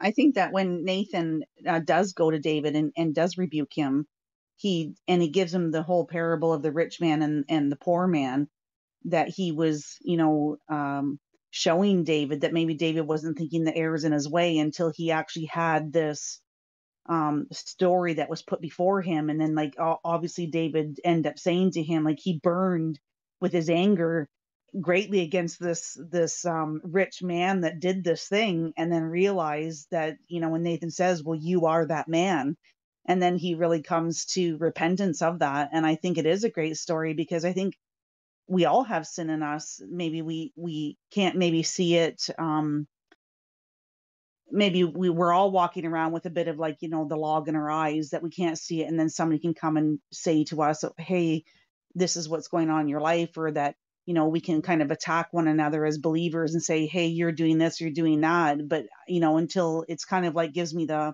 ideology of the ruach coming to us and kind of saying hey like nudging us like you've got this in your own life and you need to repent and i think it goes back to what you said earlier that Yah really does want us just to, to be repentful and to do teshuva in, in him and to turn from our ways and to acknowledge that we are sinning against him. Yeah. Absolutely. Well, just to reiterate a few things about Clement, one of the things I really liked about Clement is one of the reasons that attracts me so much to the writings of John or Yochanan is that he's a very I get the impression with John that he's a very gentle soul. and that he's uh you know he was just a dear old man or he became an older man and uh, just loved by many, and you could just sense it in his writings. Even though he's very honest, very brutally honest. I mean, he doesn't hold back. But there's something about his penmanship that is is just very lovely, and I get a very similar sense with Clement. And you know, Clement was a disciple of Peter of Kepha, and again, that's interesting that because if, if why, if, well, you know, go, getting back to Paul, why is Clement going to defend Paul and say, "Look, guys, yeah, he didn't he didn't really defend like his all you know all his again his teachings. He didn't go through all that. I didn't th- I didn't see a lot of Paulianity in that. Surprisingly, like you saw, like you you read Ignatius later. It's Ignatius. Scholars will say that Ignatius only had the letters of Paul. Like that's all he quoted. He didn't have like even he may not even have had the Gospels. Uh, he was just a Paulianity guy. But you didn't see that with Clement, and he didn't have like a um a very rebuking spirit. He didn't have a. It was just a. You know, it wasn't like a judgmental spirit. He's like he's placing himself in this, and he's like, guys, like, like let's just, you know, let's let's love y'all. Let's be obedient to him. Let's just follow as you used to. Right? It's just it's a it's it's almost like an exhortation to to return to the good path, and it just you don't see a lot of this fiery negative, you know, pulpit, you know, book smashing, beating kind of personality. So I really enjoyed that with Clement. And I just liked how he just tries to remind us by taking us through the story of the Bible from beginning to end and saying, This is you. This is these are our fathers. These are those who fell away from the truth by rebellion, and these who those who had good report. And it, he keeps saying that over and over and over again. We want you to have a good report. But Unfortunately, your church does not have a good report. If you go around and ask anybody right now, nobody wants to go to your church because there's not a good report there. So what can we do to, you know, to get that? And I, I mean, I want that for our community here at the Unexpected Cosmology. I want us to have a good report. And it, it's hard because we do have troublesome people who come into this community. They have the loudest megaphone and they'll say things like when we have to we've had to remove some people, some uh, leaven, some yeast, and they'll say, "Oh, we, you know, we thought, you know, we could come here and talk freely and that's but they just came to cause trouble and stir, you know, we don't want that. But I want this community for us to have a good report and you know, you know, love each other and how we talk and our dialogue and um, you know, I don't know. I mean, hopefully be a community that something I, I want to work on in the future is, you know, maybe how we could take care of the community and, you know, people's needs and that kind of stuff, because that's, that's what's on Yah's heart. Like Yah doesn't, let's be honest, guys, Yah doesn't care if we figure out the moon map. Like if, if he did, he would have put that into the Bible. He would have been like, okay, Genesis one. Okay. So there's this large section of land that is like to be undiscovered. and it's like, you got to look up to the moon. There's a, like, he doesn't do that. Right. Um, we see a little bit that like in Jasher and stuff where the patriarchs were able to look up to the stars and figure out the map, which is pretty cool. Um, of you know where Joseph was and all that. But over and over again, what he wants for us is to care for the widows, the poor, uh, bring justice. That's why I'm in the Truther movement because we want to declare justice. We want to show the injustice in the world. Um, but he wants us not just to. He doesn't want just our words. Remember, it, it's where we read that their with their mouth says one thing, but their inwards say another, right? And that's what we don't want. We don't want our inwards. We don't want to just be like going around telling everyone, "Well, I hope you're keeping the Sabbath, and I hope you're refraining from pork." And then you come over to my house, and I'm like chewing on bacon, and you know, like watching football games on Sabbath or something, right? Like, you know, like I hope we live it, and I hope we a community that wants to take care of other people's needs, and and so on and so forth. That was my speech for the night. I'm uh, thrilled that you guys are here, and I, again, I hope you guys enjoyed First Clement, and uh, I was really blown away from it. Now, next week we're going to continue with the, the Genesis Targum. Michael should be back, and I will have to find a time. Maybe we can section it off and do a little bit of Clement each week to uh, finish the book because it it gets exciting. Second Clement's really awesome too, by the way. Like, there's some really cool stuff in there um, and understanding like second clement he quotes from yahusha a few times and you can't find it anywhere in canon it's so awesome you're like uh, he's quoting from the gospel of thomas he's quoting from this book that book and and it's like a little awkward because the original uh uh the original followers of messiah had very, very different books than we have so all right, Shabbat Shalom. One last time. We are concluding for the night. I'll close shop and then the after party can begin. So thank you everybody for coming.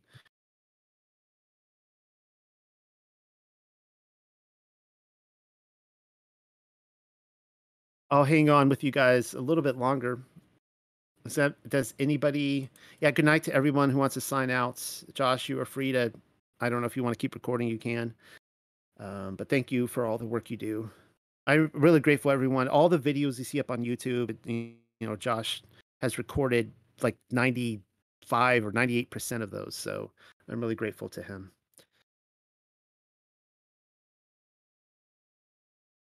Some of you are really quiet. I sometimes wonder if you guys um, are like just like they you just sign in and fall asleep on me. Noel, that was absolutely amazing with the Phoenix. It's just crazy. So like when when we think about the Phoenix and all kinds of stories in the past, it's like you wonder how much of it is actually like legit and not just myth. It's it's outstanding. It's crazy. Yeah, and that's I mean, that's the thing about him. Like Clement is he's here he is he's writing about history biblical history so writing about abraham the flood and noah and all this kind of stuff and then he throws the phoenix in there. And he he clearly believes it to be true. He talks about there's the city of the sun and the priests they see it every 500 years and they take a marking of it. And i really i really think that's one of the secrets. I mean it's not just this book by the way guys. There are other books that they talk about this and uh, that there was this phoenix. There was once and it came every 100 500 years. We also read about the phoenix in third Baruch and how the phoenix uh, would go with the sun and people have speculated i think in this room about some of the sun the spots we would see in the sun if that's the phoenix. Really interesting that it apparently flies with the sun. And um it, you know being i guess kind of a spiritual entity in a way. Uh, there's and clement certainly seems to see it that way he believes it's real so but that really that really struck me because the the 500 year theme seems to be pretty consistent. And um, as soon as I read that, I mean, I, because I looked into the Phoenix with the elites and the you know the post mud flood and all, and the Phoenix is everywhere, guys. It's all over the world. Just down the street from me, there's like the the Phoenix uh, Elderly Center, which is kind of an interesting name to to name a an elderly center, but it's like there's something legit about uh, on an esoteric and according to Clement, an exoteric level. You know, the older I get and the deeper that I study, the more that I'm beginning to believe that almost all of mythology, you know, the gods, all the different creatures and everything, I'm more and more beginning to believe they were all real and that they were just called mythology just as a cover up. I mean, you know, obviously the Bible talks about all these different gods and everything, you know, all the planets are named after gods. And, you know, of course, gods with small g, but I, am beginning to believe that all mythology that has ever been written is ha, has foundational truth to all of it. I fully agree, absolutely, and this is one of Satan's tactics in the age of deception, the season of deception. And we talked about this before how he gives you the truth and then he lies to you about it. So basically, one of the ways you can dethrone the Bible, just showing that it's one of the myths along with all the others, is to take all these realities that people believe were real. They, you know, they literally worship these gods, and uh, I, I, believe, guys, I, I, think Mount Olympus was real. I think, you know, like where we get the Olympic Games. They had a mountain called Mount Olympus, and they believed the gods lived there you have to figure that at some point somebody encountered the gods there, or else they wouldn't have just said, "Hey, I think that mountain right there. Let's just make up a bunch of books and poems and Homeric, you know, odysseys and all just fake stuff and teach our children this about this mountain here. Let's just make the like no, like just like Mount Sinai. It was a place where Yahuwah literally came down. You know, the mountains, the, the gods always come down to the mountains, right? And you see it in German mythology and all that kind of stuff. Yeah, and Satan's just like, yeah, it's all myth, never happens. Um, you know, it's just a bunch of fairy tales that people made to entertain children and uh, it's like no that's the, the, ancients believed all this was true now the, the bible addresses it in two ways it um it talks about real gods obviously as you said and you know uh, Asherah, uh, and you know um you know the the different angels and you know uh, Azazel. I don't even need to pronounce all their names, but but then also there are the the the idols, right? That there are. I think uh, Clement says it later on he says, um, he said, if only the idols would worship men, because he says that we create the idols, we should be gods to them, which is kind of an interesting way to look at it. But um, if, oh, go ahead. Go ahead. No, you go ahead. If if my understanding of scripture is correct, I mean, we can go all the way back to the Tower of Babel when uh, it, I may be off of my numbers, but where there were 72 languages that were divided up into, and basically uh, uh, the Father, the Creator, took one, and I believe that is Hebrew, the original language. I could be wrong on that. But yeah. he gave the other 71 nations over to angels to govern. And right there, I mean, in my thinking, there's automatically your 71 gods right there because the people are going to end up worshiping those because, from my understanding, they all turned bad and wanted the people to actually begin to worship them instead of the Father. Yeah, that there. I actually just did a word search on 72. I, I'm there appears to be 72, but yeah, I think I think the reference is 70 nations. And of course, obviously, Israel, Yasharel is the set apart, right? Like he always has a his own set apart remnant, kind of like the the set apart spirit, right? The Holy Spirit. Uh, you know, Yahuwah has seven spirits, and there's one that is set apart. And um, yeah, I'm I'm in full agreement there that there were he actually. It's crazy when you follow this line of research that he actually assigned these 70 Elohim to rule over these people, and he gave the people over to these Elohim as their shepherds. Like that's really crazy. Th- like think about that.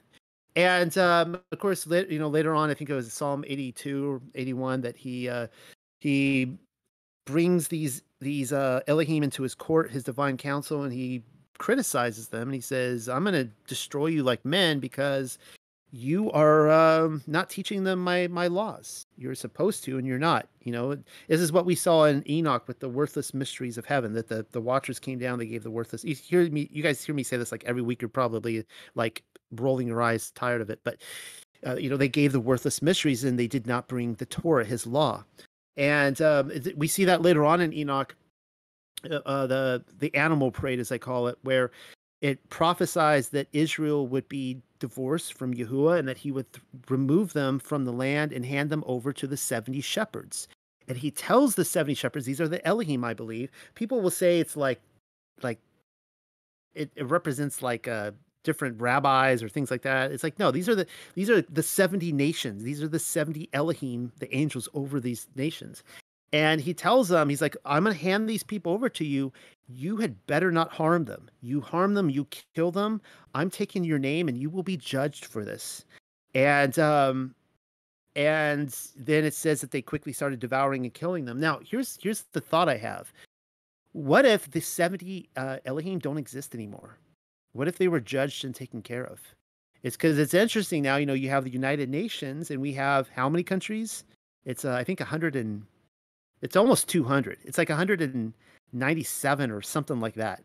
Uh, and when you consider the Vatican and Palestine, and um, or entities, governments, which is it's like the Watchers. I think it, it's instead of the 70 now, we have the 200 Watchers that are in place, which is really trippy. You know, in the it, it's Satan's uh, short season, so you just see it, the swap. Because I always wondered, like, why do we have 200 nations if they're supposed to be 70? No, it's it's according to the Elohim. Yeah, uh, as far as you know, the thing you're saying about well, they were priests or whatever. Um, my understanding, the only human being that was ever ascribed to being an Elohim was Samuel when the witch of Endor resurrected his spirit from the dead. Uh, he was the only one until Yahusha, when he was resurrected, that was ever deemed an Elohim. Well, uh, this is something I haven't done a study on. Maybe somebody in this room has, but in Genesis, it's uh, it says what it says. It actually there it refers to Abraham as an L. There's a whole passage, and they, they cut it out of the, the English translations. And I think the uh, the Sefer may have put the L in there. But there's a few chapters where it's really strange, and they just start saying like El Abraham. I think it says El Sarah, and then maybe it's El Yitzhak too, Yitzhak. But uh, it's really strange. It starts attributing them to Elohim. Um, and so I don't know what to make of that. The only conclusion I can come to is that it's ascribing them to the sons of Elohim, um, like the uh, like you know Seth and some of the others. So I I don't know. Well, my understanding is that uh, Elohim is in, in its barest form a spirit being. So I don't know how Abraham could have ever been called an Elohim. Uh, I don't I, I don't know, but it's one of those things that is um I've only had that discussion with people in like closed rooms. it's one of those kind of discussions, but in the Masoretic it says it. And I I myself have not done a deeper study on it, but I have seen it for myself and it's there in the Hebrew and it calls them El, uh, which is always the name for an Elohim. It's short for Elohim. Yeah. So That's that's the problem. We got so many writings, and so, you know, it's it, it all goes back that I, you know, eat it all and spit out the bones. You know, what makes sense, what doesn't. You know, and of course we've all got opinions and all that, so we're all going to differ slightly. But you know, I think most things we we do pretty good on agreement in here on.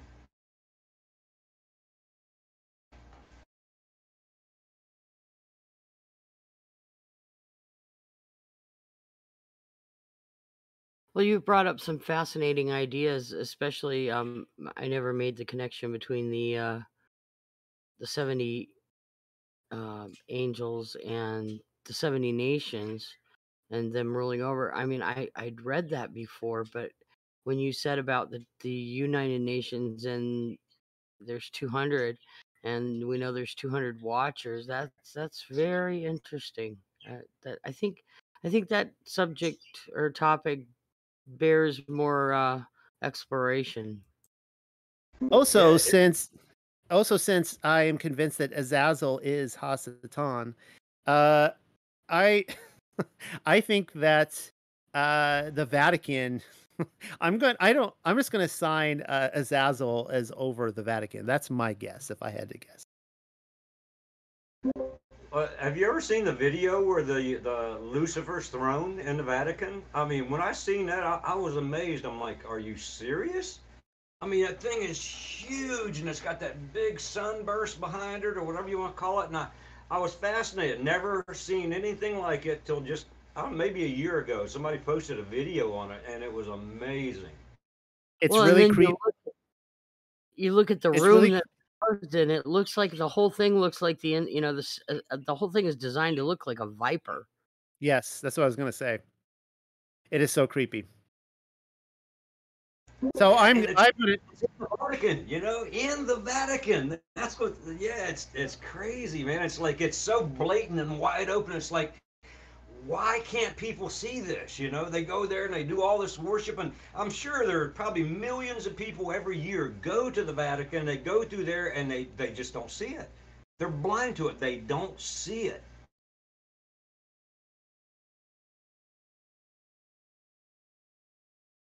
Yeah, Josh just posted that picture, and, and you know you even look at the it even you know you see the scales and and the fangs and it, you know the it's just so bizarre. it looks like that it should be that's it not the one I'm talking about. The one well I'm talking about is a huge, gigantic throne with a sunburst uh, behind it. I mean, it's a, it's not a little one that the Pope can sit on. I mean, you would have to be a giant to sit on the one I'm talking about. Well this one looks like the one that Josh posted. It looks like it should be the throne room of like Emperor Palpatine in Star Wars or something like that. You know, it's just like it is so unbelievably creepy and evil. I can't see how anybody who is a true servant of Yah would choose something like that.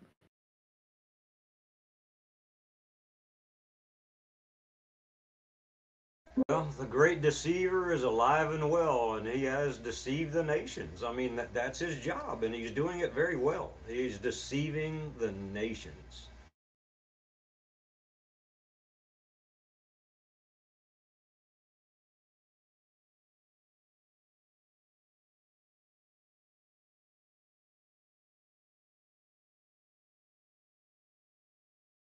I agree, Josh. I, I consider myself, and maybe wrongly, but I, I, I believe I'm awakened and that I am set apart. I mean, I definitely, when I get in a crowd of people and start a conversation, I guarantee you within minutes they either think that I am totally nuts or that I'm just some kind of a, a fruitcake conspiracy guy because, you know, I start talking about scripture and about the Father, and, you know, and they're just looking at me like, wow. But what's great about it, every once in a while, it's got, yeah, you know, I heard that. I was thinking about that. You know, I just got in a conversation the other day that turned into flat Earth, and the guy's like, yeah, I heard that new flat Earth thing going. What's that all about?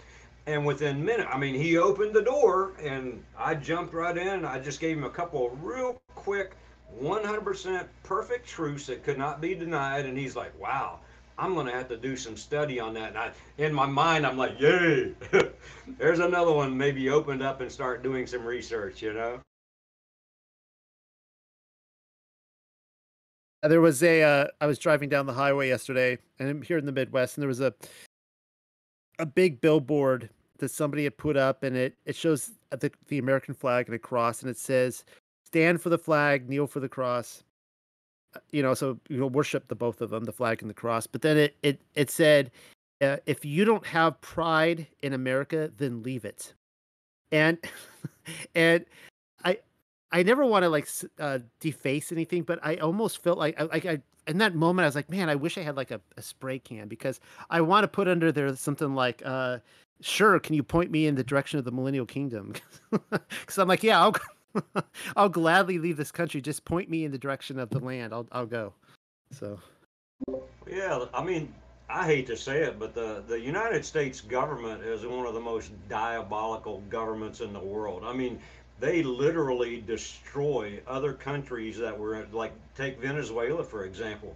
Venezuela was one of the top producing oil countries in the world. The revenue, everything was great, and I mean, the United States totally destroyed that company or uh, that country. Their money is so worthless that uh, people were making purses and bags out of them and selling them on the street. That's how worthless their money is. Was that whole thing over the fact that they wouldn't uh, install a central bank? Wasn't that the uh, point of contention? Uh, they were one of the few nations without a centralized banking system, if I uh, remember correctly. And now I oh, believe they do have a central bank. It's, it's a whole. Well, yeah, that's one of the very first things. One of the first things. You don't get a, a central banking system, you're doomed. Because, I mean, that belongs to the Rothschilds. Rothschilds runs the world, and right over top of them is Satan pushing them on every aspect. I mean, they own the entire world.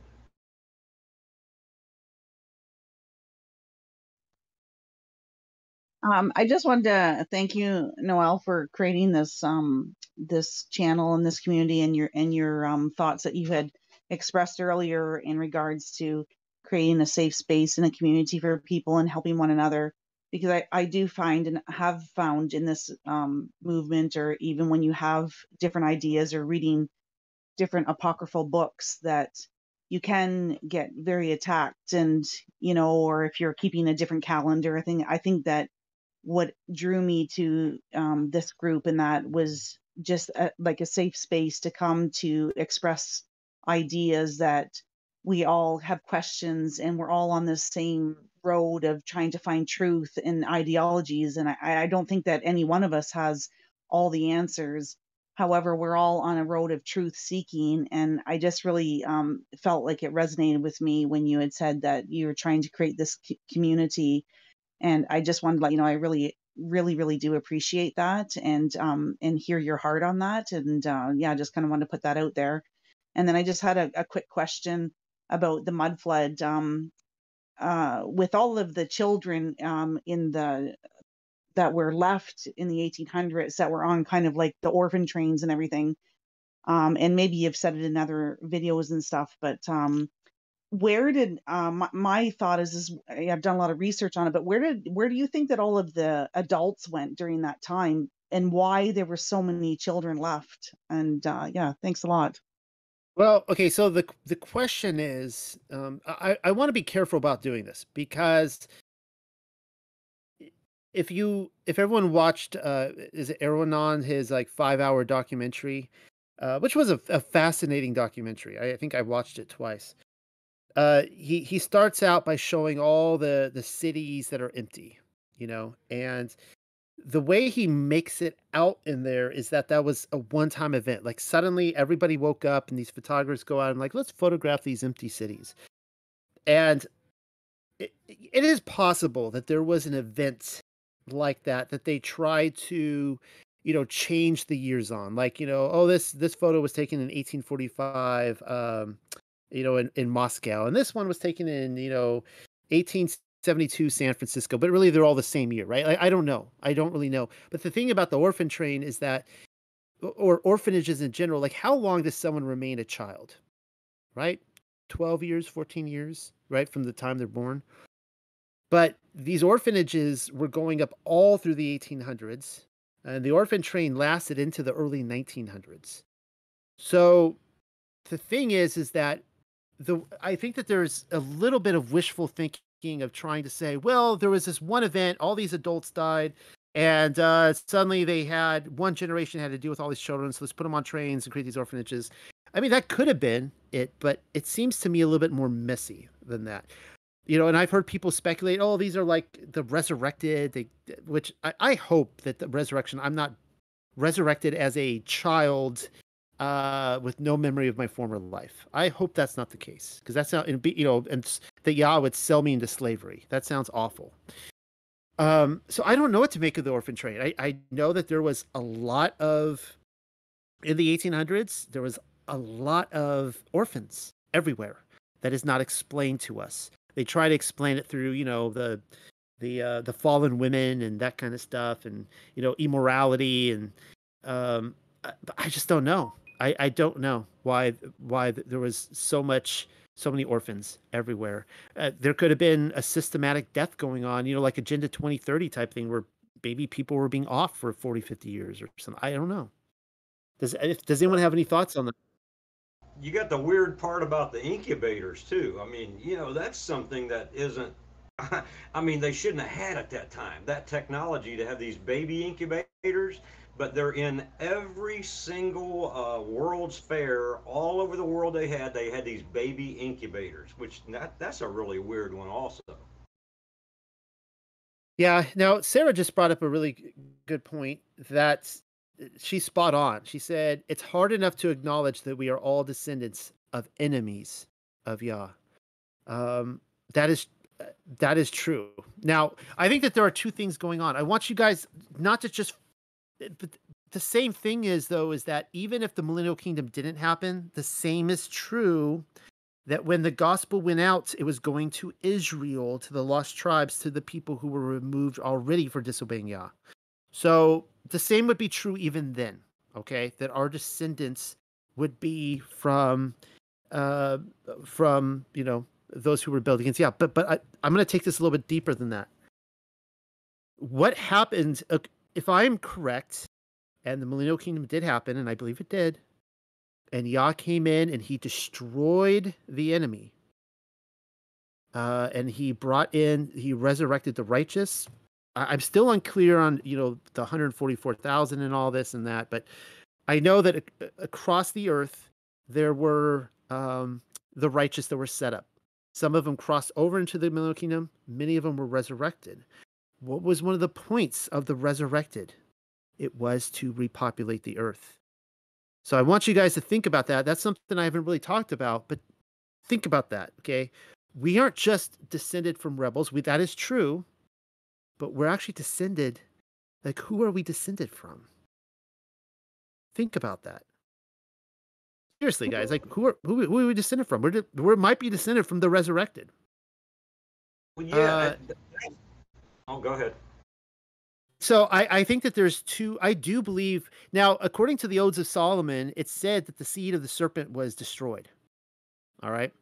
Now, the, how how that you know, I I don't know if that means that it was completely like removed from the earth because I do believe that obviously we know that the demons, the spirits, they were in the wilderness. We see that in Revelation where it says um, that Jerusalem would be a haunt for devils and demons and it's like you don't want to go there, guys. It's it's not it, y'all wasn't there.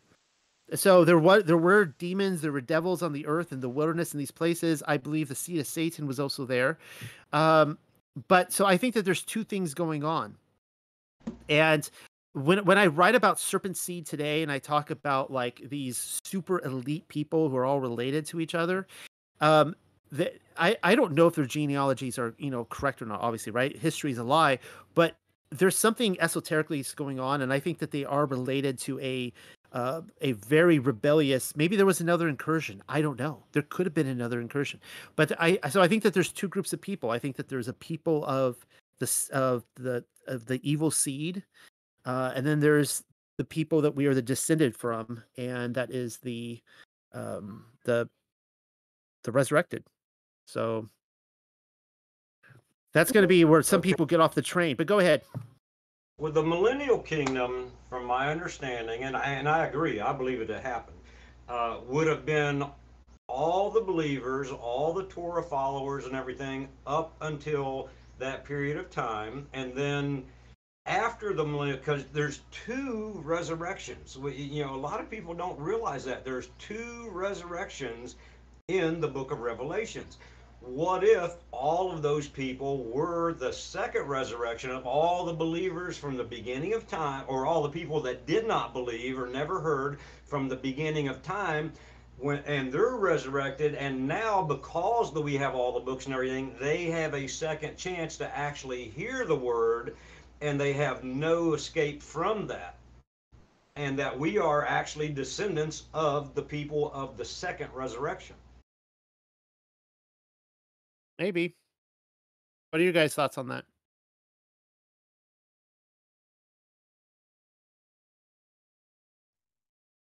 I just think it's really interesting um, with the orphan trains and stuff because uh, my sister in law was researching her ancestry and genealogy and um, had found and come across quite a few articles that um, my husband's family had um, come over on the uh, ships that they were part of the orphans that were coming out of England. And that's kind of where the ancestry kind of really stopped and they couldn't get any more information um, out of all these orphans. But it's like all of my husband's side of the family were all from these orphanages and orphan people. Um, and it actually showed pictures in the, from the 1800s that she had dug up um, from uh, you know archives and, and museums and stuff like that that uh, showed pictures of his ancestries of all these children on these ships coming off. I just think it's just really bizarre, and I think to me that's one of the most curious things about this whole um, endeavor of trying to uncover all of these this information is why so many children and it's not just even north america we're talking like you know there's hundreds of thousands even in russia that you see all yeah. these children and yeah i just find it really perplexing uh, and maybe we'll never get the answers to it i don't know but um, definitely it, it's curiosity just kind of just keeps driving me i think. It's um it's one of those things that it's worth putting you know in our it, filing away in the cabinet in our mind and maybe we will get those answers. It's the same thing with you know, my well my genealogy i've been able to trace it uh, way far back, uh, about 800 years. And most people will say that they can only really trace their genealogy that far, which is really interesting. People who have told me they can trace it back further, like when I actually try to stick them to it, they're like, they actually can't. It's just kind of like rumors and stuff. Um, you know, kind of based on like they're related to one person, therefore they must be related to all these others, whatever. But um, my wife, I tried to do hers uh, genealogy, and it was the same way. Just like in the 1800s, I only got like I got two or three um, uh, generations where every single generation they were changing their last name, and I'm like, I can't do this anymore. I can't even follow this. And we see that a lot in the 1800s, where tons of last name changes. You know, they're coming over on uh, Ellis Island um, and coming in through New York or whatever, and they would just reassign them names, all sorts of stuff. And I think that there was a lot of um, so it, it's similar to with the uh, the mud flood where I, I you know my theory is that it was actually Satan doing it to to erase the kingdom. And so there was a lot going on where they were trying to scrub the past, and one of the ways they do that is through name changes. Um, people who were just insignificant or whatever, or, or, maybe they didn't want them to know their history or whatever. I don't know. Um, so, yeah, there was a lot of that going on. Well, you know, the the people, the the believers that were in the millennial kingdom, okay. Now, if we if we think that after that was over, all these people that came up were the second resurrection, it does not necessarily mean that they were unbelievers, because you have to realize they were people and nations all over the world that possibly never ever even heard the word. So those people were also you know, uh, reincarnated or, you know, the second resurrection. So it doesn't necessarily mean that we are, you know, the descendants of really bad people. We could be descendants of people that just never heard the word and never had a chance. You know, children that were uh, born dead or died when they were children. I mean, because they never had a chance, they get a second chance. I mean, that's that's just another thought for me. So one of the things I want to do, and I'm not prepared to give this presentation yet, but I want to follow the path, uh, the reported path of all the disciples that I can. Now there were, you know, there were 12 apostles, and then there were 70 others, and they went all over the world. They went to India, they went to Russia, they went to Germany, they went to England. Uh, you know, uh, I I've been just today. I was just sitting up here researching Joseph of Arimathea and Mary Magdalene, and it really does appear like they they went to um, you know uh, France and England in uh, the the the 40s, and just some really interesting research. And and so what I want to do is try to trace where the disciples went. He said that the gospel would reach the furthest corners of the earth and then the end would come. And I want to see if we can trace what we call these Tartarian buildings to all those locations. For example, you find some of the, you know, you find some of the most beautiful buildings in England. Just beautiful what they, you know, what they call Tartarian buildings. Well, according to tradition, England was the first country that embraced Christianity. So, is there a connection between those who embraced the teachings of Messiah and were rewarded with it to the beautiful buildings that we see? Uh, we do see some Amer- in America, but they're very few and far between, uh, which is not very inhabited compared to, say, England, right? Or France, um, or Spain, or Italy. So, and Germany, and so on and so forth, but, but, all through Europe. So, that's really what I want to um, see if I can find a good connection on that. That there were the people who embraced the message and lived a holy life, and they were rewarded with this big, you know, these big, beautiful cities and houses. Yeah, Sarah, I do. I no, I think that um, there's good cases that many of the Native Americans came from the lost tribes, and they they had a lot of similarities. Like they called the Father Spirit, uh, very similar to Yahuwah, uh, they, you know, they wore the tassels on their a lot of them on their their clothing, uh, on the the corners of their garments. And who was it? I don't think she's she came in earlier. She's gone now. Lisa. She talks about how she believes that the wearing the tassels in the four corners of our garments should be like the Native American outfits. Uh, and I, I think that's kind of cool. I thought about getting like a like a like a leather jacket or something with like tassels all up the sleeves and everything. Be like, here's my this is how I roll. These are my tassels. But uh, uh, and there's just a lot of similarities. Um, they would eat clean animals. A lot of the tribes, you know, they didn't eat unclean animals.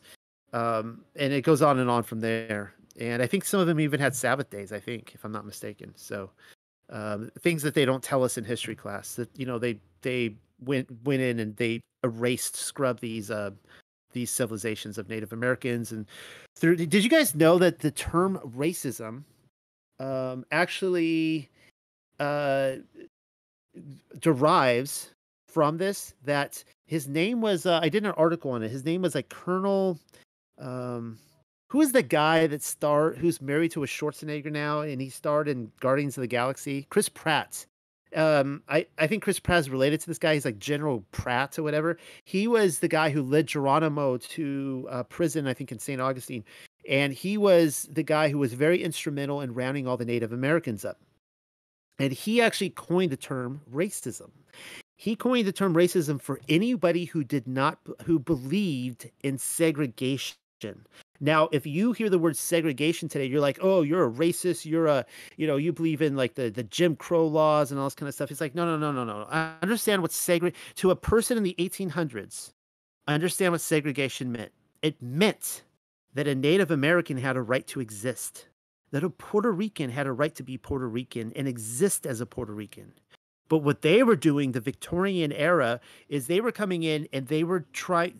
Uh, Pratt had a saying. He said, "Kill the Indian to save the man." And what he meant was is that we need to erase all of their heritage as being a Native American and make them white.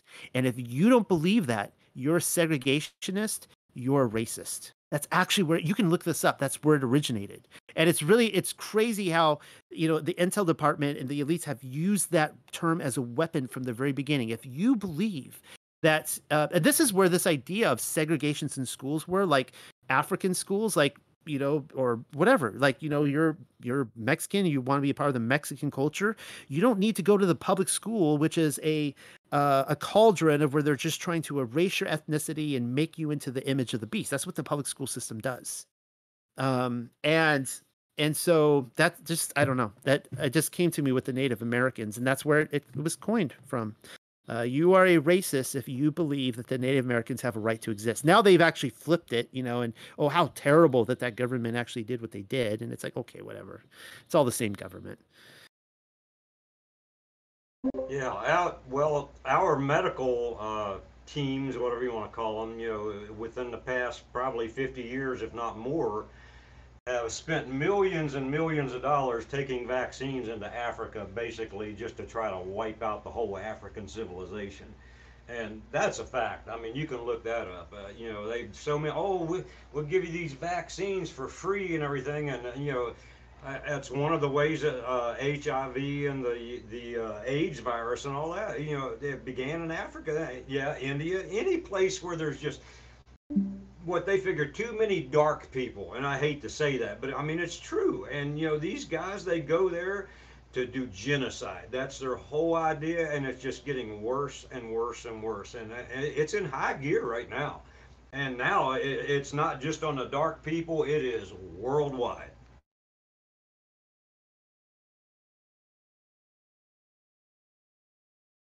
I don't know never My trust a man husband... oh, go ahead I was gonna say, never trust a man with shifty eyes.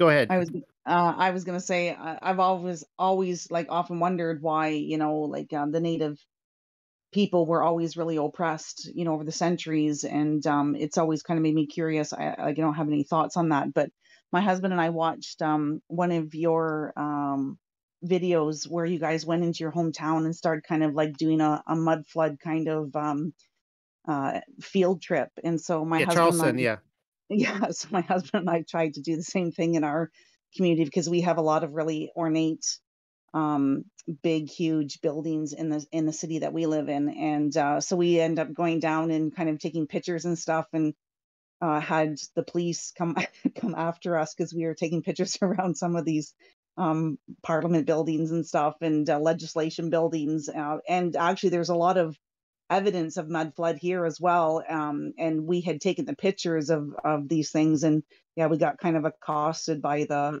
by the security and the police officers. Asked us what mind, we were doing. do you mind? Do you mind saying what city is that? Uh, it's on Vancouver Island in Canada. Okay, in Victoria.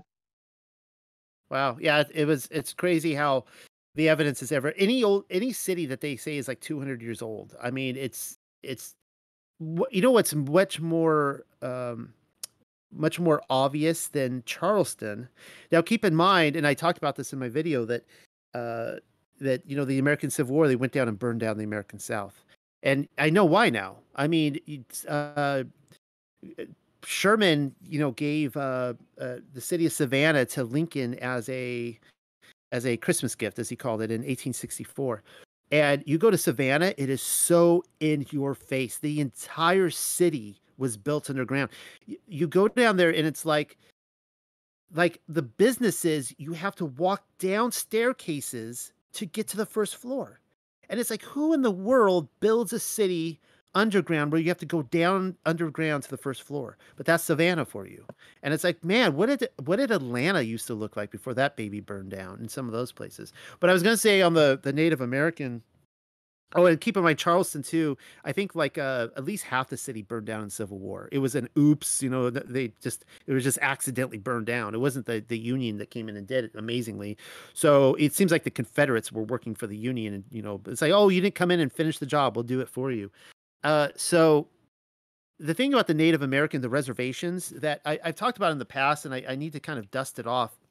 I'd also like to look into the the designations of the national parks because there's some really weird things in all the national parks that they talk about, and I could get into that. But uh, the the Native American reservations, they're really interesting because what what when they were starting to go on to them, the Smithsonian was uh, creating the land bridge theory, and what what the U.S. government with the Smithsonian basically did was is telling all the Native Americans after they starved them out. Keep in mind, you know, they killed off the what the hundreds of millions of bison in just a matter of years. They killed them all off to starve them off the plains and into the reservations, and um, cut off their food supply. And they said, okay, you can live on these reservations if you agree to one thing. You were here first and you walked here. That is so important to the narrative, guys. So whenever they go into all of these reservations are amazingly uh, strategic. Like you, even in the city of Long Beach, where I was raised, Long Beach, California, right there at Cal State Long Beach, there's a big field in a city. Well, they don't advertise this, but you come to find out that it's a Native American burial ground. And anywhere where there's a Native American burial ground, you have to leave it. And this is very important because you go into these places and you start digging up things and you find giant skulls and mummies and all sorts of stuff. And uh, the out is, well, it's on a Native American reservation. So it, it, it always comes down to um, what they always they always tell you is okay there's there's you know these people might have come on ships but the Native Americans came here first and they walked here. That's the most important thing. They walked here on the land bridge and they still hold this ridiculous narrative to this day. And so there's something about it, you know, that you, you get a slice of the pie and you have to go along with this narrative. And they hold to it. You talk to the Native Americans to this day. It is very political. Nobody came here first before them. They were the first ones here. And then the national parks are kind of interesting because a lot of people don't know this that uh, people go missing all the time in national parks and it's never talked about on the news and these people are never found. And it's all in these government zones.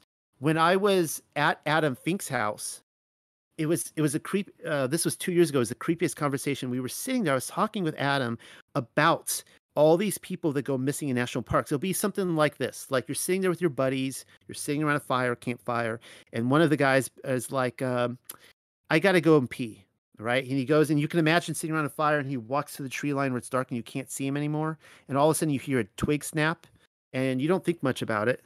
And uh, you're sitting there, and 15, 20 minutes go by, and you're like, "Where's uh, where's Rick?" And you go, and he, you never hear from him again. You never, he's just gone. And this happens all the time. Well, I was when we were having this conversation, his wife texted us and go, a, a good friend of hers went missing. She was riding her bicycle through a through uh, her mountain bike through a national park. She went missing. She has never been found since. And uh, as soon as that happened, we were sitting there going like, "Oh, dude, she's not going to be found again." Um, so there's like weird things in the national parks that they don't talk about. And so I, I have never been able to put it together. Like, why did they assign these areas as national parks?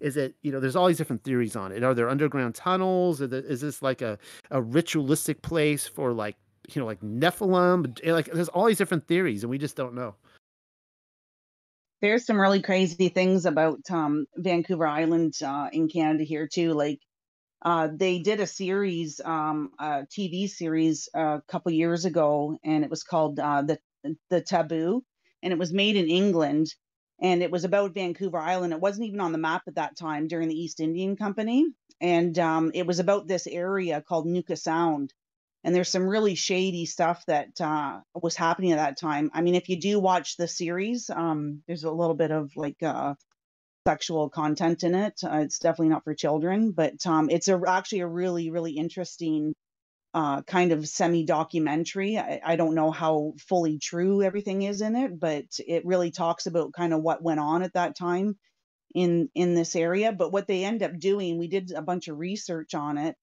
and they end up taking uh, this native tribe that actually lived there in this Nootka Sound. Um, they were some sort of nomadic people, and uh, they end up taking all of their like statues and um, there's not a ton of stuff on the internet about it, but they end up taking them to New York and putting them in the New York uh, Museum in the basement, never ever to kind of um, see any of this stuff ever again but uh, we've been kind of looking into that for the past about year and a half now and what hap- actually happened with this nomadic tribe and a lot of people like th- things went missing around there and the ships of james cook and all that end up uh, and um, Sir Francis Drake was um, another one that uh, sailed the seas over in that area, and um, he was the one that Drake ended up owning a part of the uh, island at that time, but it wasn't even on the map at that time. If you look at older maps, it, the area wasn't even on the maps. So it was just really, really interesting uh, uh, how all that even transpired of that area. So much mystery and all the history in all countries, I think.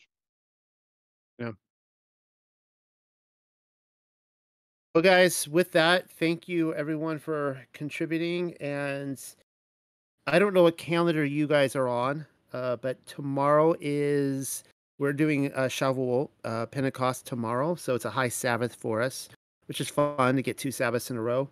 Um, I was going to say really quickly that for anyone left in the room, and maybe this will go on recording, I need to start a recording addressing this sometime because there, for some reason, I'm getting a lot of, as you guys know, I'm a seventh day Sabbath keeper, obviously, which would be, you know, the, the every seven days it lands on Saturday, and I, I think it's a big um, uh, it's a straw man argument to say that's worshiping the Gregorian calendar. It's not. It's literally every seven days, guys. Seven, seven. So It's in the word Sabbath.